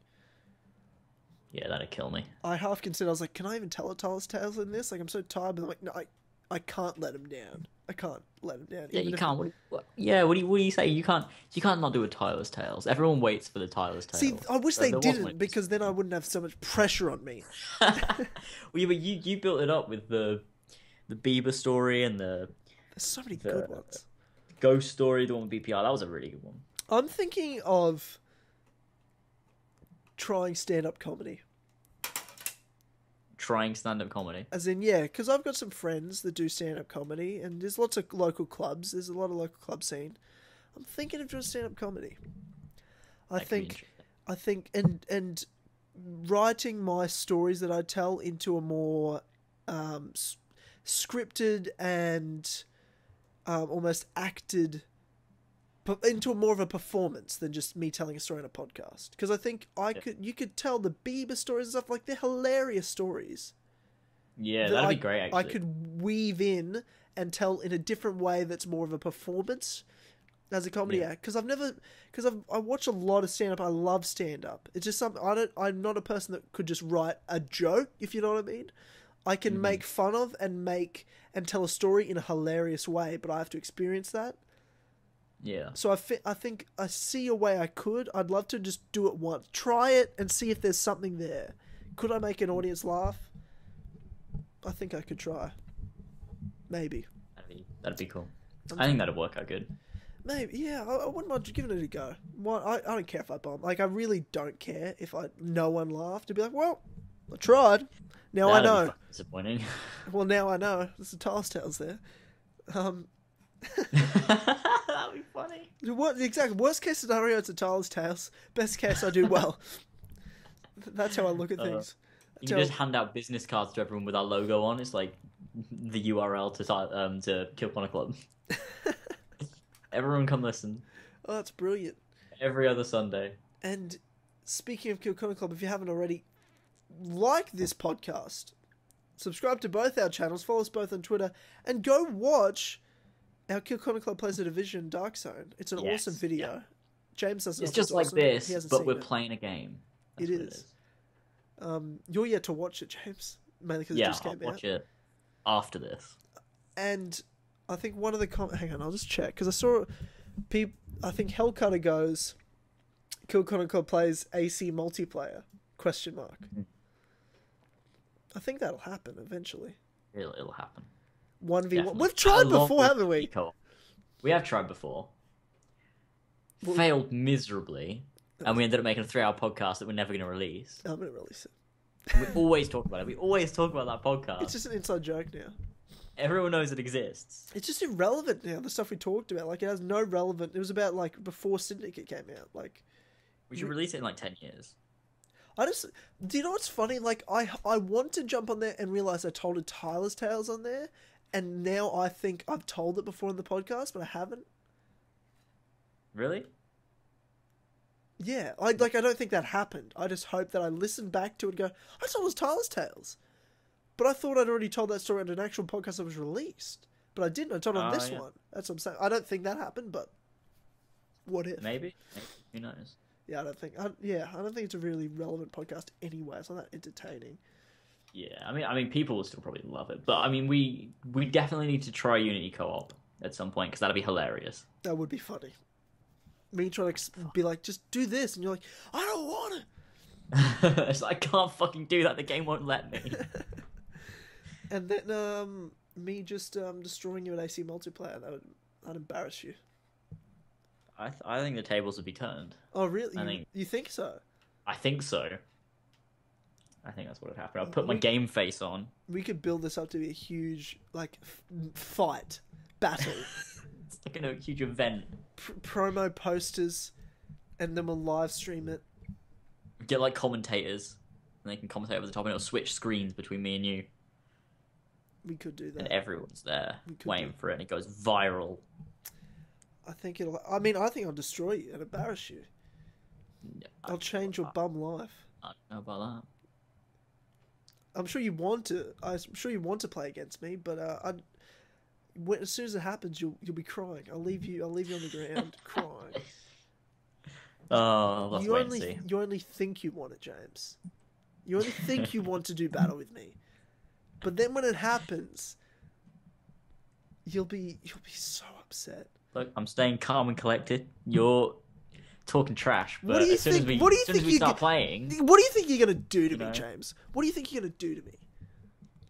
Cut your fucking balls off. You think you can step in to Assassin's Creed Revelations multiplayer? You think you can step in to Antioch map when I'm the Sentinel and drop a smoke bomb on me? Is that what you think you're going to do? You think you're going to stun me? one v one assassinate. I'll wreck oh, your God. day. It's it going to be good. We're going to do it. It won't even be close. I'll, I'll, I'll humiliate you. Your subscribers will all be like, I can't say subscribe to this guy. What a loser. He got destroyed. Tyler destroyed him. Oh, God. Ethan will start a Laser's sub count drop live stream. Gifts all over it. My subscribers just depleting. Comparing to mine going up, and I'll, everyone's like, who is this guy? Why is he... He's not even a real fan. He just got demolished ten thousand points to five hundred points. Oh, wow. I'll destroy... You want... It'll because I'm sure we'll do like a best of seven games. You'll you will not want to play another game. You'll play we'll play one game and you'll be like, no, I'm done. I'm good. I'm good. I can't wait. I can't wait. I'm actually hyped for this. You have no chance. It's gonna be good. I'll end you. I hope everyone else is ready for it as well. Better be. I'd love to. Do you think you're gonna do something? I'd love to hear you talk back to this.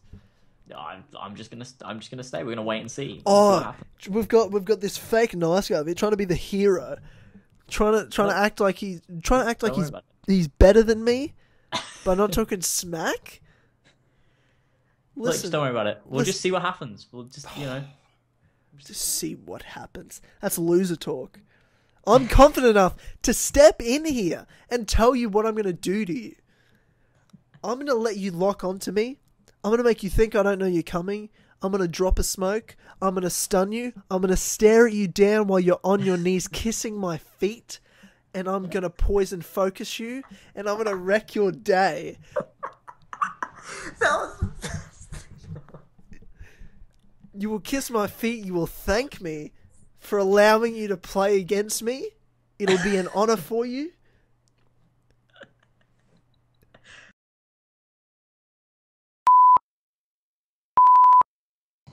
Look at him. He ran away from the chat. He ran away because he couldn't handle the truth. He didn't like hearing it. What? Who are you? You re disappointing, James. And you've got nothing to say to. You've got nothing to say to me. I've got nothing. What reason do I even have to play you? To be honest, to prove that you're going to win. To prove? I don't need to prove anything. What level? You're probably level thirteen. What? What is this? I'm going to destroy you. No, you, so do you think you can win? Do you think you can win? Possibly. Oh, I hate this. I hate this reserved James you're giving me. Trying to act like the good guy, uh, trying to make me look like an asshole right now. I think the possibility's there. The possibility, the possibility's there. We've just, well, gotta, we've just got to see. We've got to play. We've got to let the best man win. Let the best... Loser talk! Loser talk! That's all I'm hearing from you. If you don't think you can win, if you don't know you can win, you've already lost. You've already lost. Well, I guess we're going to have to book this. It'll be a huge event. Lasers versus Tynamite. Assassin's Creed one v one. The battle for the king. For the crown. For the championship of the world, of everything. Uh, let's book that. Let's book this shit. Okay. Do you, so, you, are you willing to accept my challenge? I'm willing to accept. You're willing. I will to accept the challenge. You accept challenge my challenge? Fucking accepted. I've taken this so far. I've ta I don't know how to stop myself right now. I've taken this to an to a whole new. Keep going. To a whole new level. I should be on fucking W W E right now, cutting promos on The Rock and Stone Cold Steve Austin. You really know how to hype things up. You're almost Ubisoft level. At this point. Believe I've, your own bullshit. Yeah, I believe I, I've watched so much Conor McGregor. I know how to just talk shit. Be I've, then again, I've talked shit my entire life to whoever, to Harlan mainly, to my brother. I'm going to use that and cut, like, promos for, like, ads for our battle. And it'll be, like, voice voice um, shots of, like, you going, we'll just see who the best man wins. And it's just me going, you will kiss my feet. I will focus poison you. The most nerdy-sounding U F C-style promo ever. People are like, what is this, a U F C fight? And we're talking the most nerdy shit, or just me mainly, and you just trying to be polite and, like, respectful. Making me feel horrible. I, I, midway through, I'm like, I need to apologize to you after this, because I'm like, this isn't really me. This is me. This is me building this up. I'm sorry, but it's gonna happen. one v one, the battle. That's a good way to end the podcast. I've got. So, um, anything, anything else? We've just cut promos at the end. Well, yeah, I do want to say, if you hit the link in the description to the Kill Connor Club merch, we've got a brand new t-shirt design up in the Kill Connor Club store. So you can go and check that out. Um, give it a purchase. And if you do, tweet it to us at Tyler Tynamite and at LasersHD, hashtag Kill Connor Club, and send us a picture of your t-shirt purchase so we can see. And so we can love you forever. Yes. So there we go. You can do be that. My Valentine if you buy the shirt. Um, Definitely. Yeah, and I'll give you all the love that I can possibly send on Twitter. That sounded like I'm sending like a dick pic or something. What it's more just like me saying nice things to you. It's definitely I'll no. I'll send you a stick of Dynamite. None of you have earned D Ms. The solid two inches. None of you have earned the solid two inches. I know you're all jealous uh-huh. of it, but you just haven't earned it yet. Buy the shirt and you're on the way there, but it's just, you can't, not there. Well, there we go. Yeah, buy our merch. This Seriously, buy our merch. Is the Kill Connor Club. And we do nothing but talk shit for three hours. How long's it been? Almost three hours. Jesus. I didn't pre-recorded usually aren't as long. We smashed that shit out, especially since we only did one a week ago, and I was worried we didn't have enough to talk about. But I've been writing a list. You did a good job of topics I mean, we to jumped, discuss. It's the the top fives. We always go overboard when we talk about the top fives. That's why I love doing it because I'm like, it's just a great conversation starter. It's amazing. And that Q and A went for ages. We only answered four questions. It went for like an hour. That was perfect. That was a great. I was happy. Good episode. Great episode. Yeah, thanks. I love, so, love everyone who watches this podcast. Same. To the bottom Happy of Valentine's Day Happy to all Valentine's of our Day. viewers. You've got the love of us. We'll be your Valentine. Please be my Valentine. uh, so yeah, don't forget to subscribe to both our channels. Follow us on Twitter. All the other links are in the description along with our merch and of course the link to SoundCloud and iTunes. If you're not already listening to us on iTunes and SoundCloud right now, in that case, we love you just as much, if not more. Slightly more, actually. Um, and uh, we'll see you guys... Listen to it on iTunes. That's it. Um, and we'll see you guys on the next episode, uh, well, where we may have a guest, I don't know. We have no idea. No idea what we're doing. We don't have a clue. It's three weeks from now. We'll deal with that later. We're worse than Ubisoft. Our release is three weeks from now. Well, it's actually... Take we don't know what we're we doing. We don't want to freak people out. It is two weeks from now when this releases, but for us, because yeah, it's yeah. pre-recorded, we have three weeks to figure it out. Yeah. Hopefully um, live. Yeah, that's the thing. Okay. Thanks, guys. Bye. Bye.